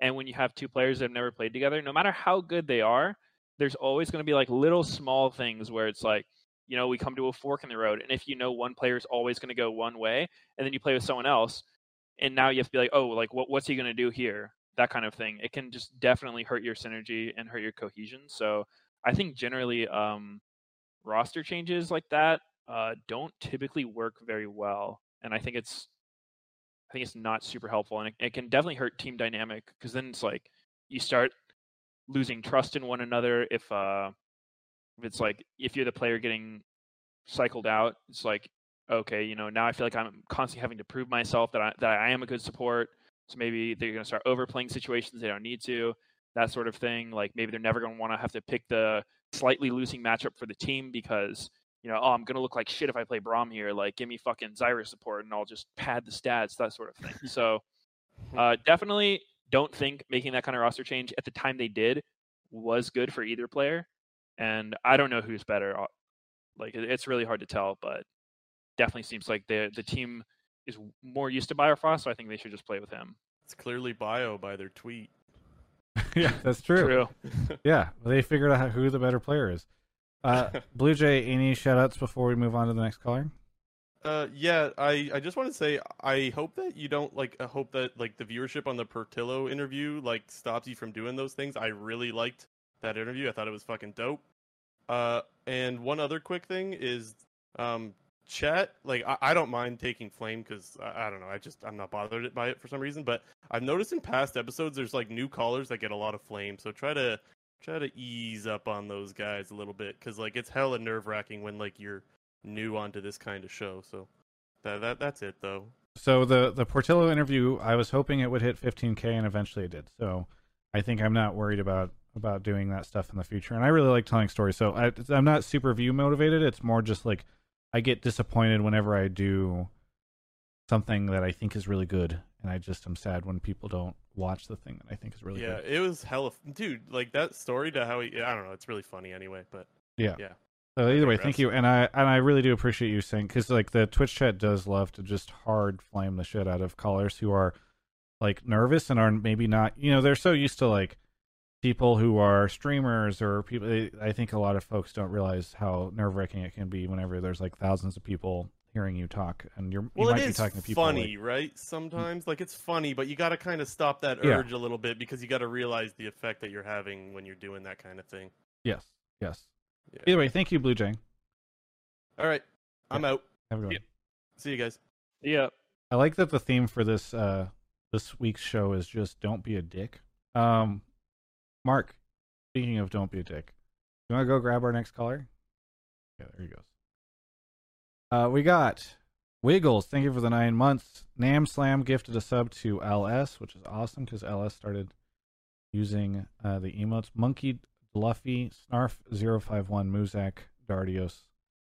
And uh I think that's we'll get to the others in a second because little chester is here little chester you you've been messaging me on discord being like oh i knew that my take was right and here's my next take and oh look that one was right too and so i'm i'm very curious where are you calling from Uh, actually, I moved since the last time I was on. I'm now outside of Springfield, Missouri.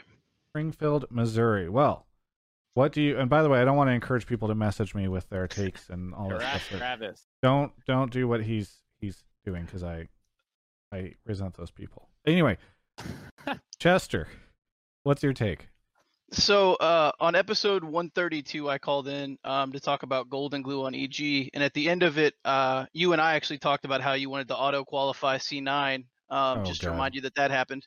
But I also I said didn't that- say I wanted to auto qualify them. I posed Travis, a just let it hypothetical Let it go. Let it situation. go. No one cares. Let it keep going. It's 9:40. We got to get through but these. uh, so my my offhand comment at the end of that was that Blabber is a system jungler, and I think that that has never been more true and never had better evidence of that than last week versus what I think this week will look like.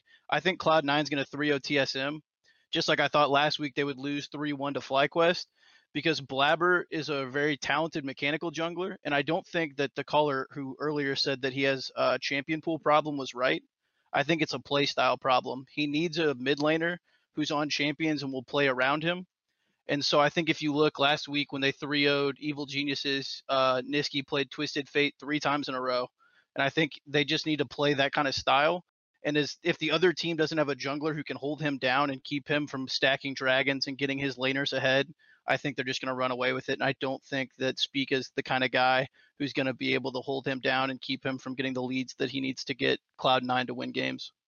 Meteos, Um, you're familiar with jungling, I believe. Yes, he is. I I've done it a couple times. Name Uh, him. So what is? I, I Okay, want to go ahead, first get your, your opinion on um, the, the term systems jungler. It's kind of a holdover from uh, classical sports um, for like system running back or system player in uh, basketball and other stuff. So- Uh, yeah, I'm, I'm not familiar with the term. I haven't heard it in league context. so it's it's kind of usually used uh, to say like the team has a s- like a, a way that they like to play the game and they slot you in and the system is what makes you look good so like um you might have this really aggressive front line in a for a running back and he's able to use that to get a lot of yards but then when you put him in another team that doesn't have like this this way of of of blocking like you don't look as good or in in basketball like you might have a motion offense or something or you know like a triangle offense and Yeah, Tom Brady, I believe, is an example of this, right? Mark? yeah, he Tom Brady is a great point guard who runs a really good triangle offense Yeah. the Spurs. Or Phil Uh, Jackson's triangle, I think, is another example. Yeah, there you go. You- There you're actually on, on a little bit with that one. Uh, but it's basically the idea that you know you're playing within a system, and it, the system is what's making you look good. You might be a great player still, but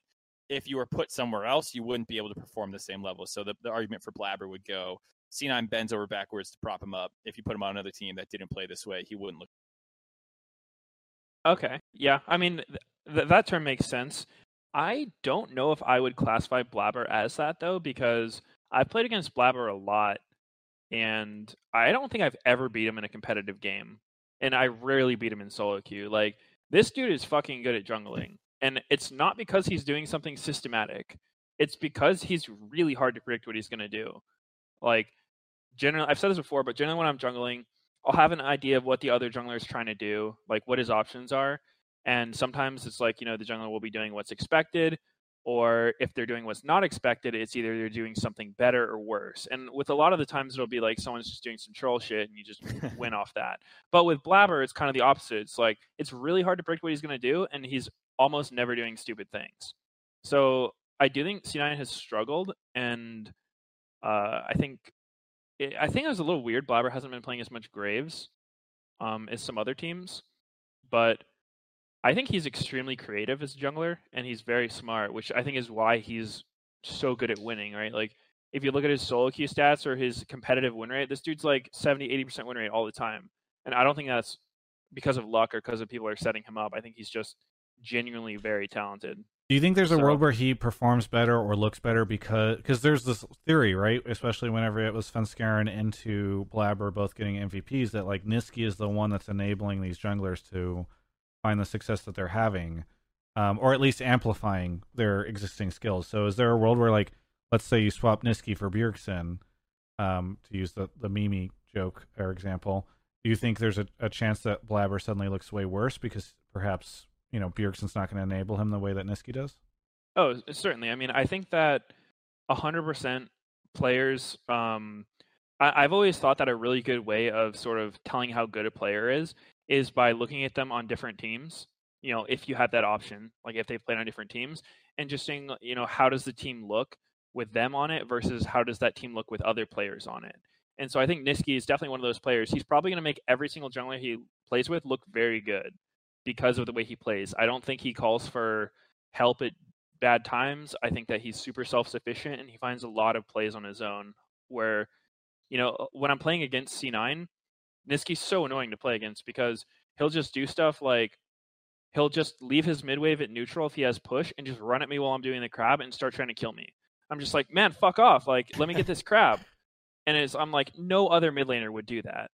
So I think that those are the kind of things that it's never going to show up on a stat screen. You're never going to have like some way of measuring it, but it's just kind of like good things to do. And I think Nisqy's a really good player at that. He seems to just understand what's going on really well with the game. He times all the flashes for his team as the mid laner. Uh, he plays very selfish or not selfishly, selflessly, and so I think that is a big part of what helps Blaber do well. But at the same time, I'm not convinced he would look bad on another team. I think that he will probably excel in any situation he's in. But obviously, you know, the better situation for him, the the better overall results he can get. So I mean, that sounds like it. It kind of works against your theory there, Chester. Well, I, I want to clarify a little bit what I meant by system jungler because I think Mark's definition was fair, but I also think that what I'm trying to say is that he's a great player. I don't think he's not great. I mean, I I have no question in my mind that he's one of the most talented junglers in North America, if not the best mechanically and otherwise. But it's a force multiplier. His team plays around him and they enable him to do these weird, like unusual things. They enable him to get ahead. They enable him to play aggressively. And so it's, you know, Tom Brady is like the classic example of people call him a system quarterback.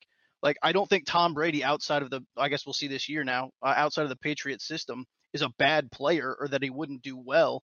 I think that what happens is C9 plays around Blaber and enables him to be the creative playmaking jungler that he is that leads them to victories. And I think last weekend when you saw FlyQuest able to hold him down in the early game, you saw them constantly tracking his movements. You saw them uh, refusing to basically let Nisqy go make these plays at Crab or whatever. You saw what happens when uh, Blaber can't get ahead because I think this Cloud Nine, the way they play, they basically follow Blaber, and if Blaber is leading them to victory, then they'll win.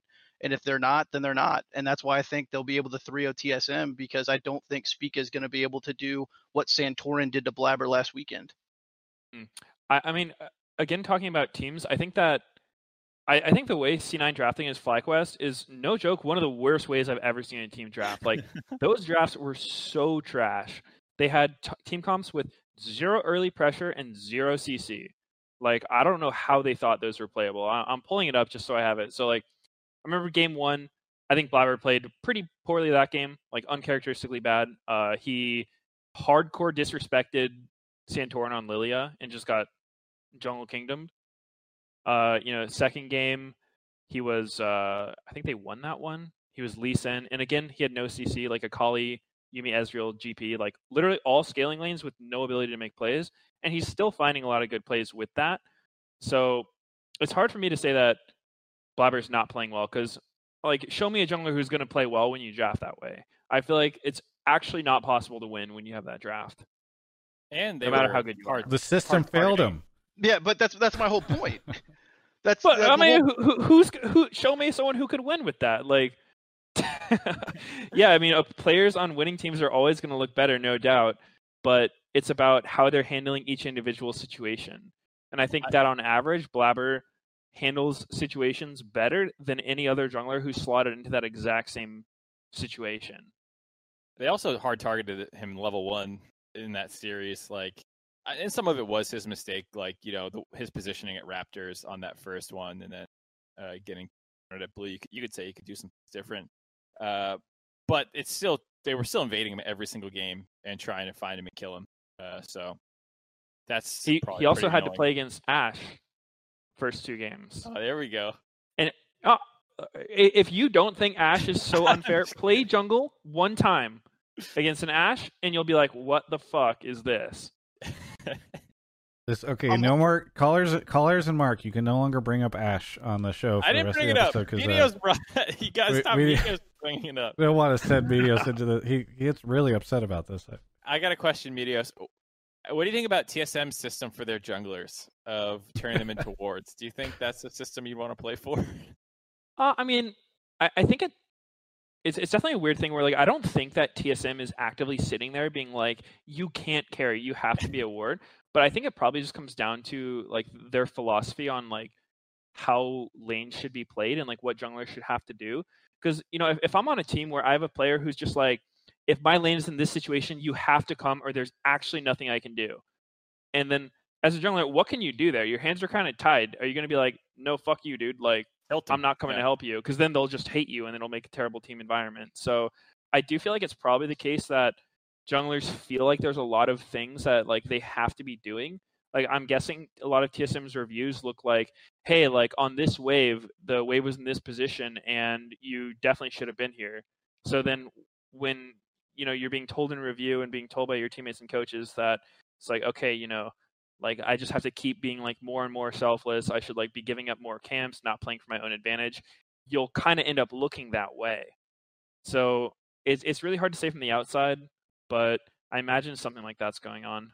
And and it was it was mostly a meme. I think it was Spica too. Twitch talking about this. Spica doesn't feel like Ward, you know, the way people have talked about TSM feeling that way before. I feel like he looks like he's being pretty pretty impactful in their their games. Uh, maybe a little hit or miss, but at least yeah, I see him. I, I think I think Spica's been playing very well. Um, and and definitely to kind of add to what I was saying earlier. Um, like just the the more breathing room you get as a player, I think that that sort of allows your skill to come out.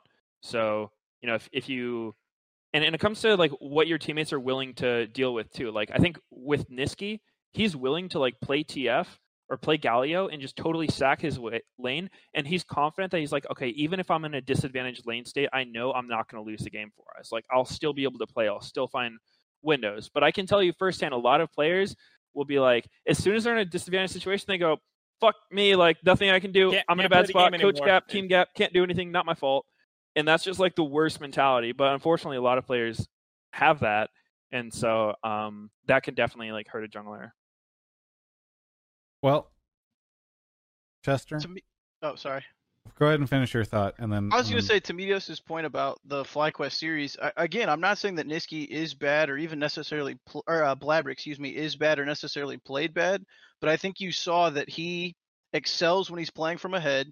He excels when his team plays around him, and when they're not able to do that, he doesn't look as good as some other players. I think if there were other junglers who were put behind with level one invades or with the way Santorin was playing and the way FlyQuest was playing, I think some other junglers maybe could have made more out of those disadvantages and those kind of uh, forced losses than Blaber did. But I think Blaber, better than any person in North America, can take a lead and just take over a game. I mean, we saw it all of the first half of the split.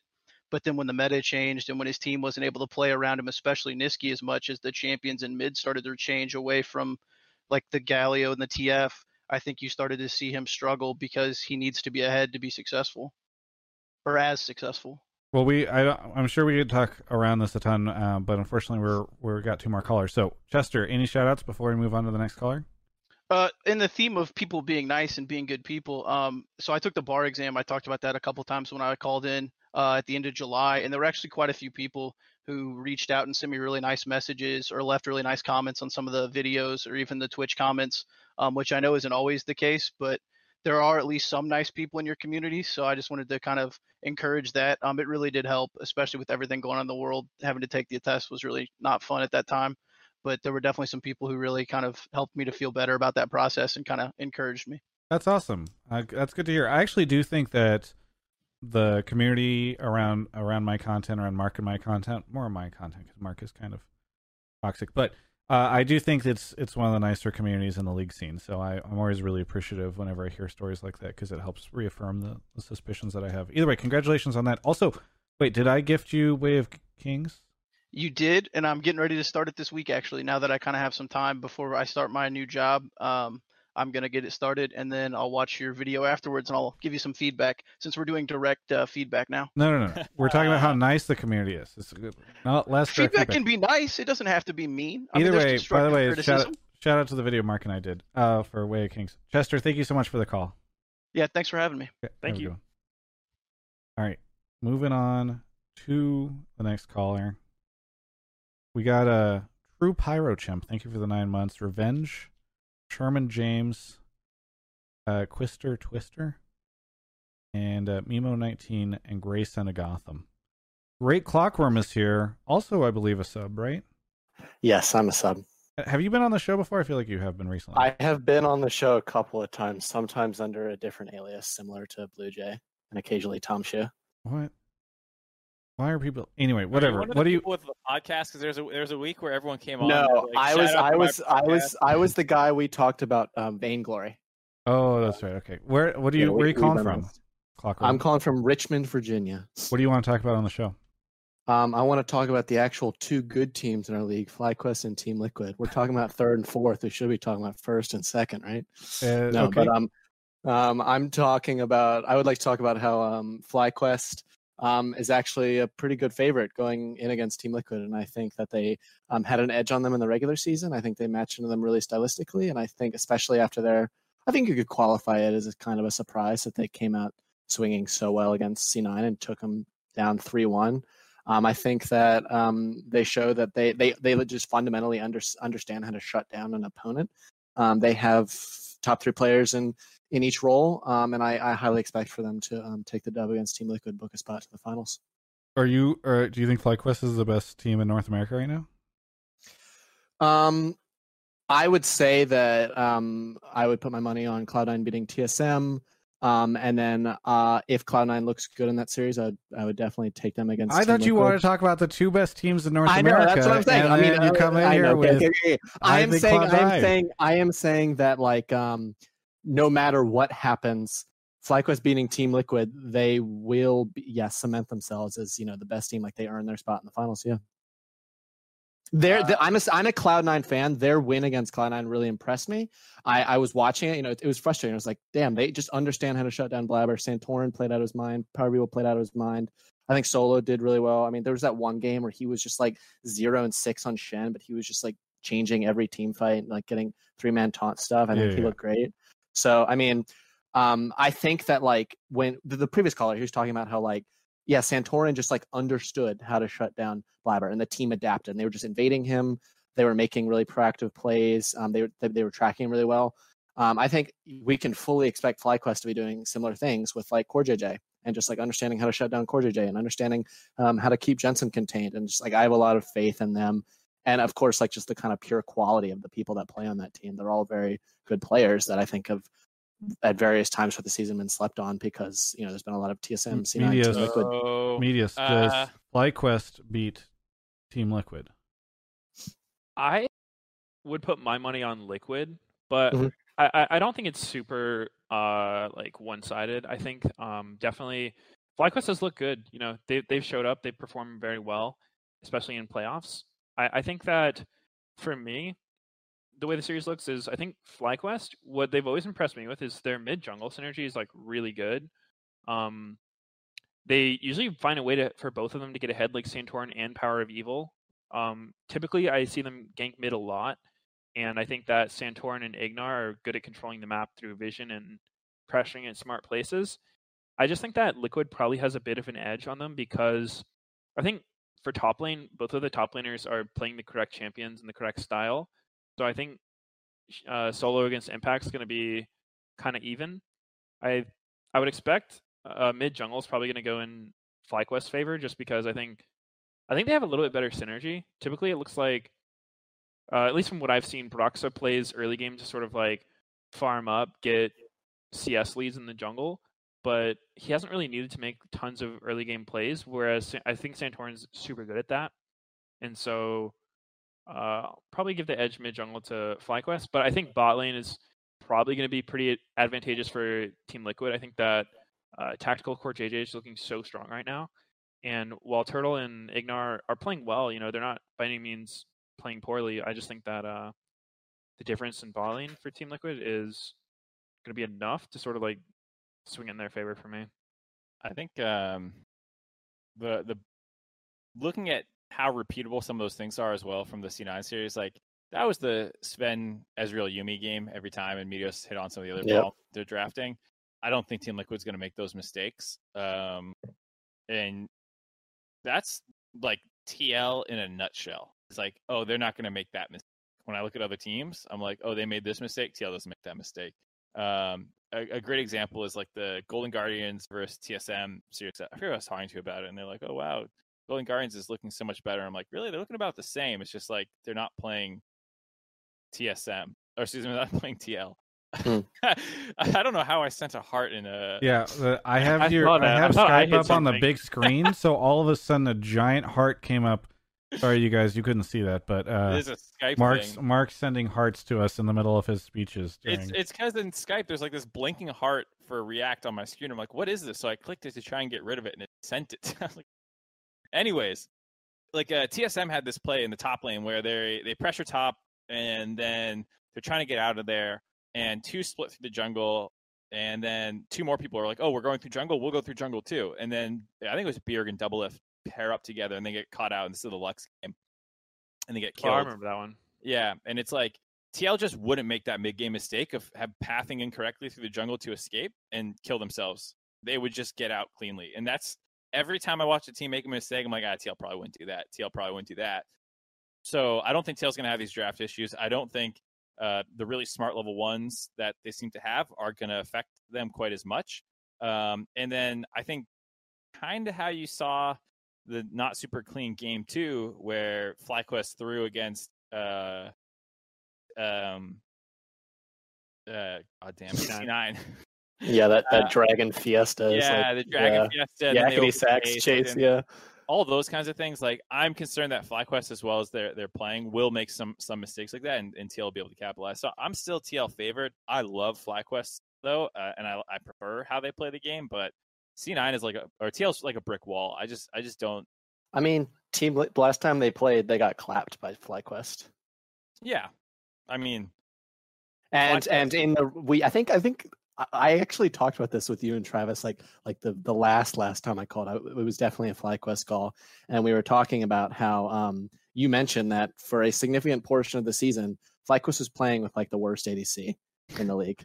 And you know, no no flame to match. I mean, we just had this thing about no flaming, but I mean, he definitely was a step below a lot of our, our league ADCs. And you mentioned that um, you know, I'm not trying to put words in your mouth, but we did talk about this that, you know, if FlyQuest in that game against Team Liquid, they have a super advantageous game state. I don't think Wild Turtle Arcane shifts right into Azir, you know, Fed Azir.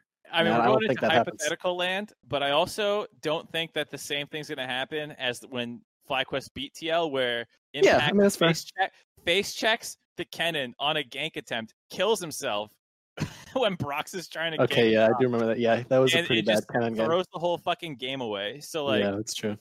um, I think it's you're right when you say that like Team looks at a brick wall. They're not gonna yeah like walk into the, the the little tri bush on the side of the river and then just get cut off and you know make make dumb mistakes like that. And obviously Cloud Nine kind of shot themselves in the foot. Like yeah, we are doing Ezreal Yuumi four games in a row, but um I I think that there there's more to it than that. And I think um I think the quality of the players are all very evenly matched, and I would agree with Meteos when he says that I would take Power of Evil and Santorin against uh, Jensen uh, Broxa because I think Jensen and Broxa still have some synergy issues, which Santorin and Power of Evil like very clearly don't.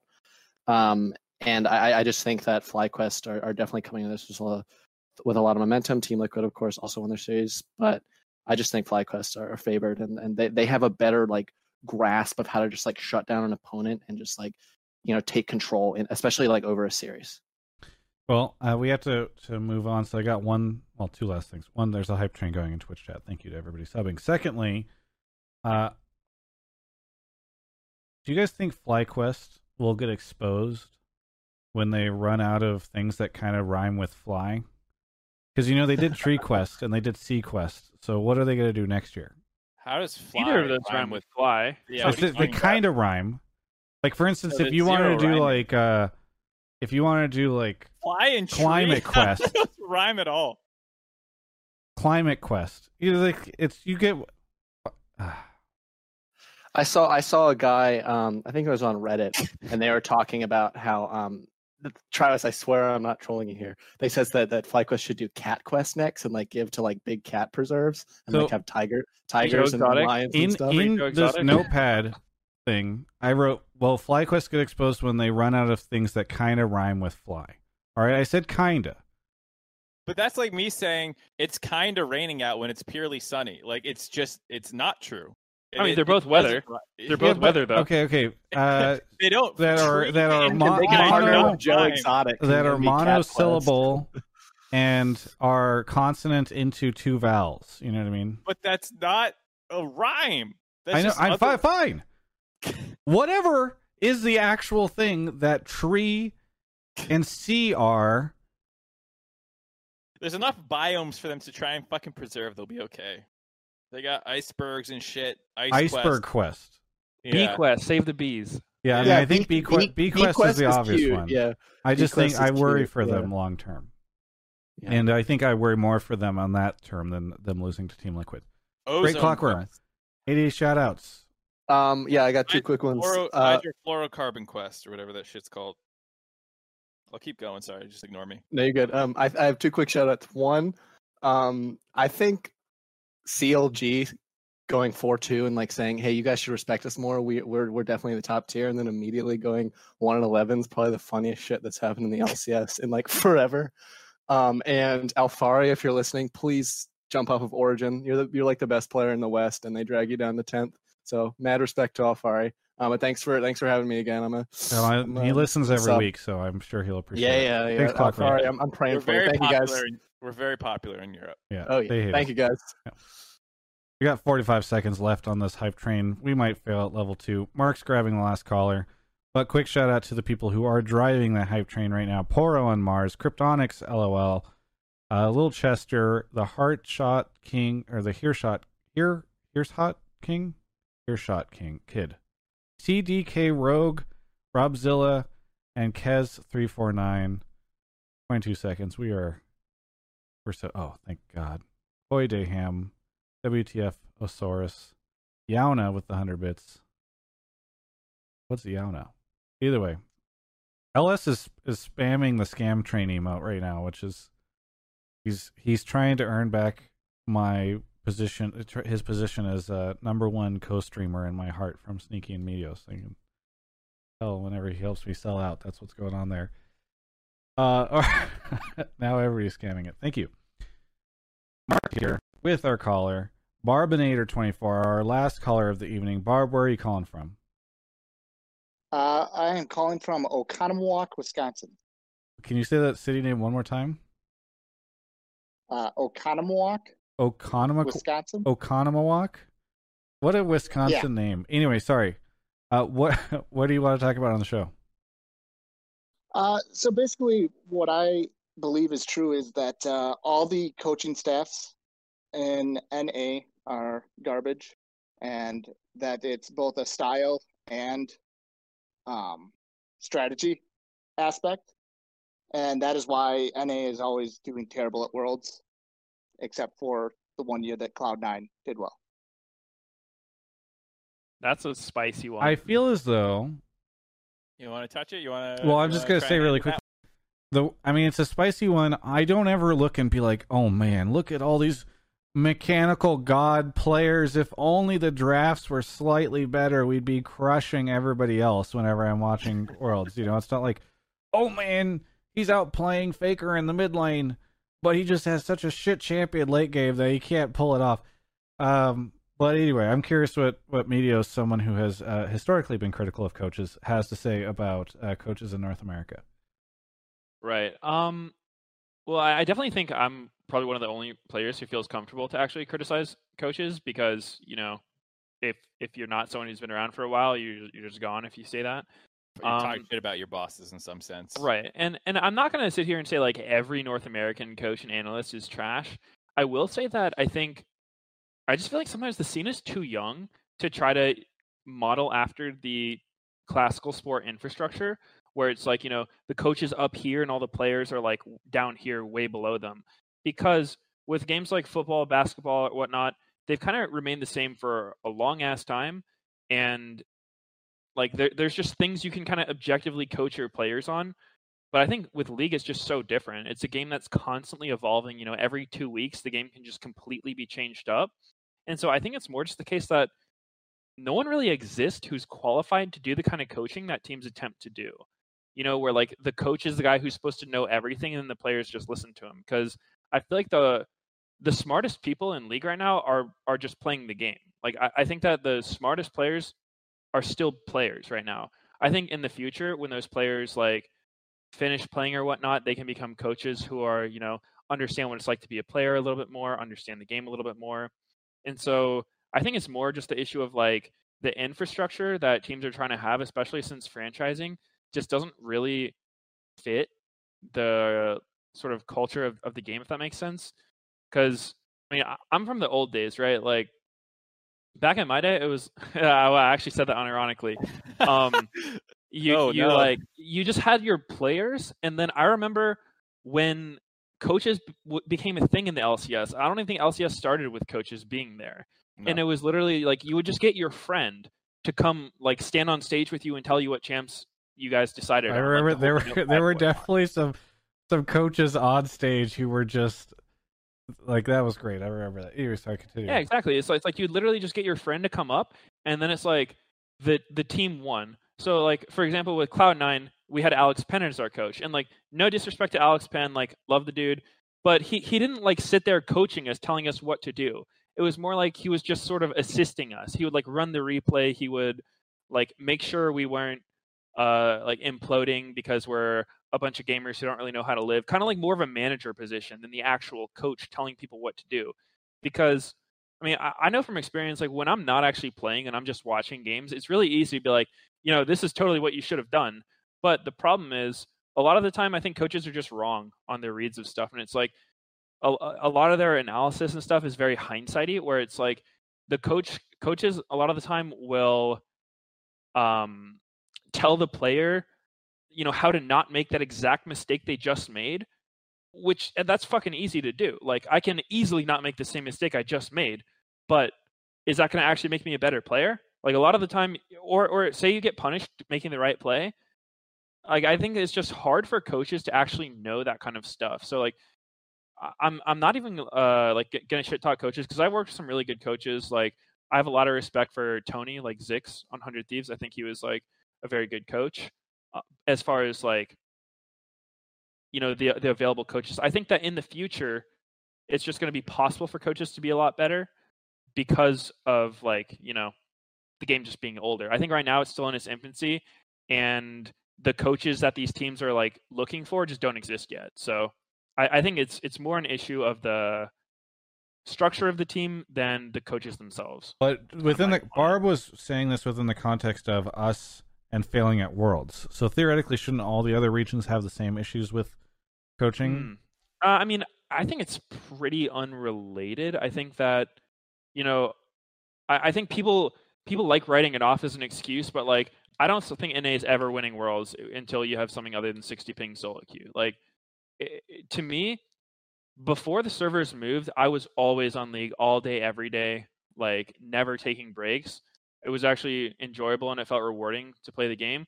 But playing on 60 ping is just trash. It's so bad. Like complaining about it doesn't do anything. You just have to accept it. But I don't see how you can possibly compete when you have such a small player base. Most of the players don't even care about being competitive. They're just one tricks or whatever. Uh, there's most people just want to become entertainers rather than competitors in North America. So I, I think the solo queue is the biggest thing that's going to forever hold the region back unless something gets done about it. Like, you know, maybe League just becomes way more popular. We're able to have two servers, like a West Coast and an East Coast. So I think that more than anything else is why North America is just like can't perform because like it's harder to actually improve individually compared to the people in like Korea, China, Europe, whatever. well, on that Um, depressing note, Mark, you got to take.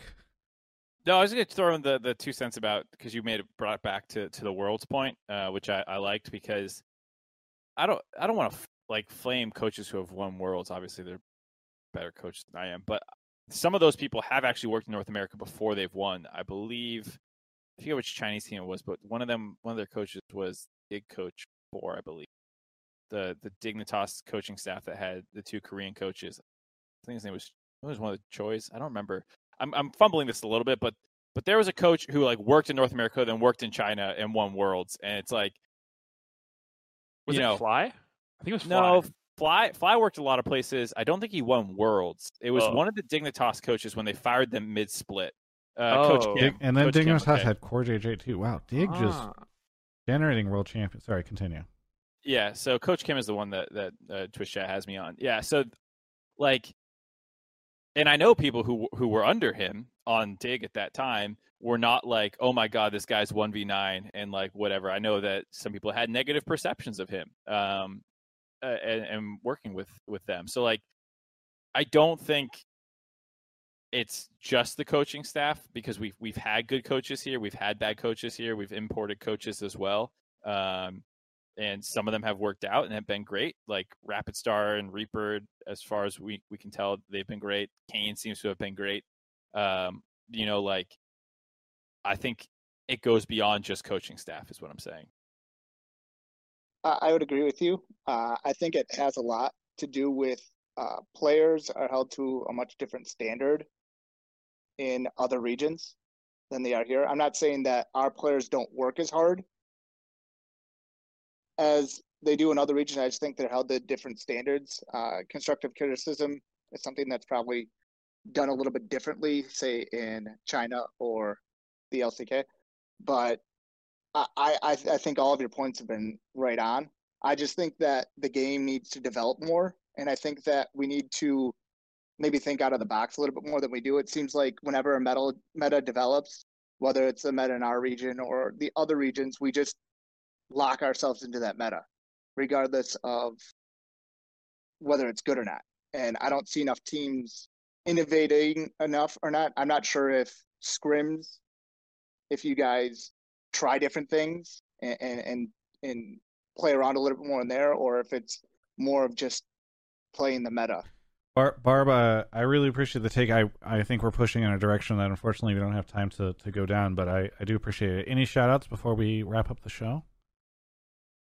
Uh just uh, looking forward to the fourth book of the Stormlight Archives in November. That's about it. Nice. Appreciate it. Thanks uh, for the call, and we'll catch you next time. Thank you. No problem. Thank you.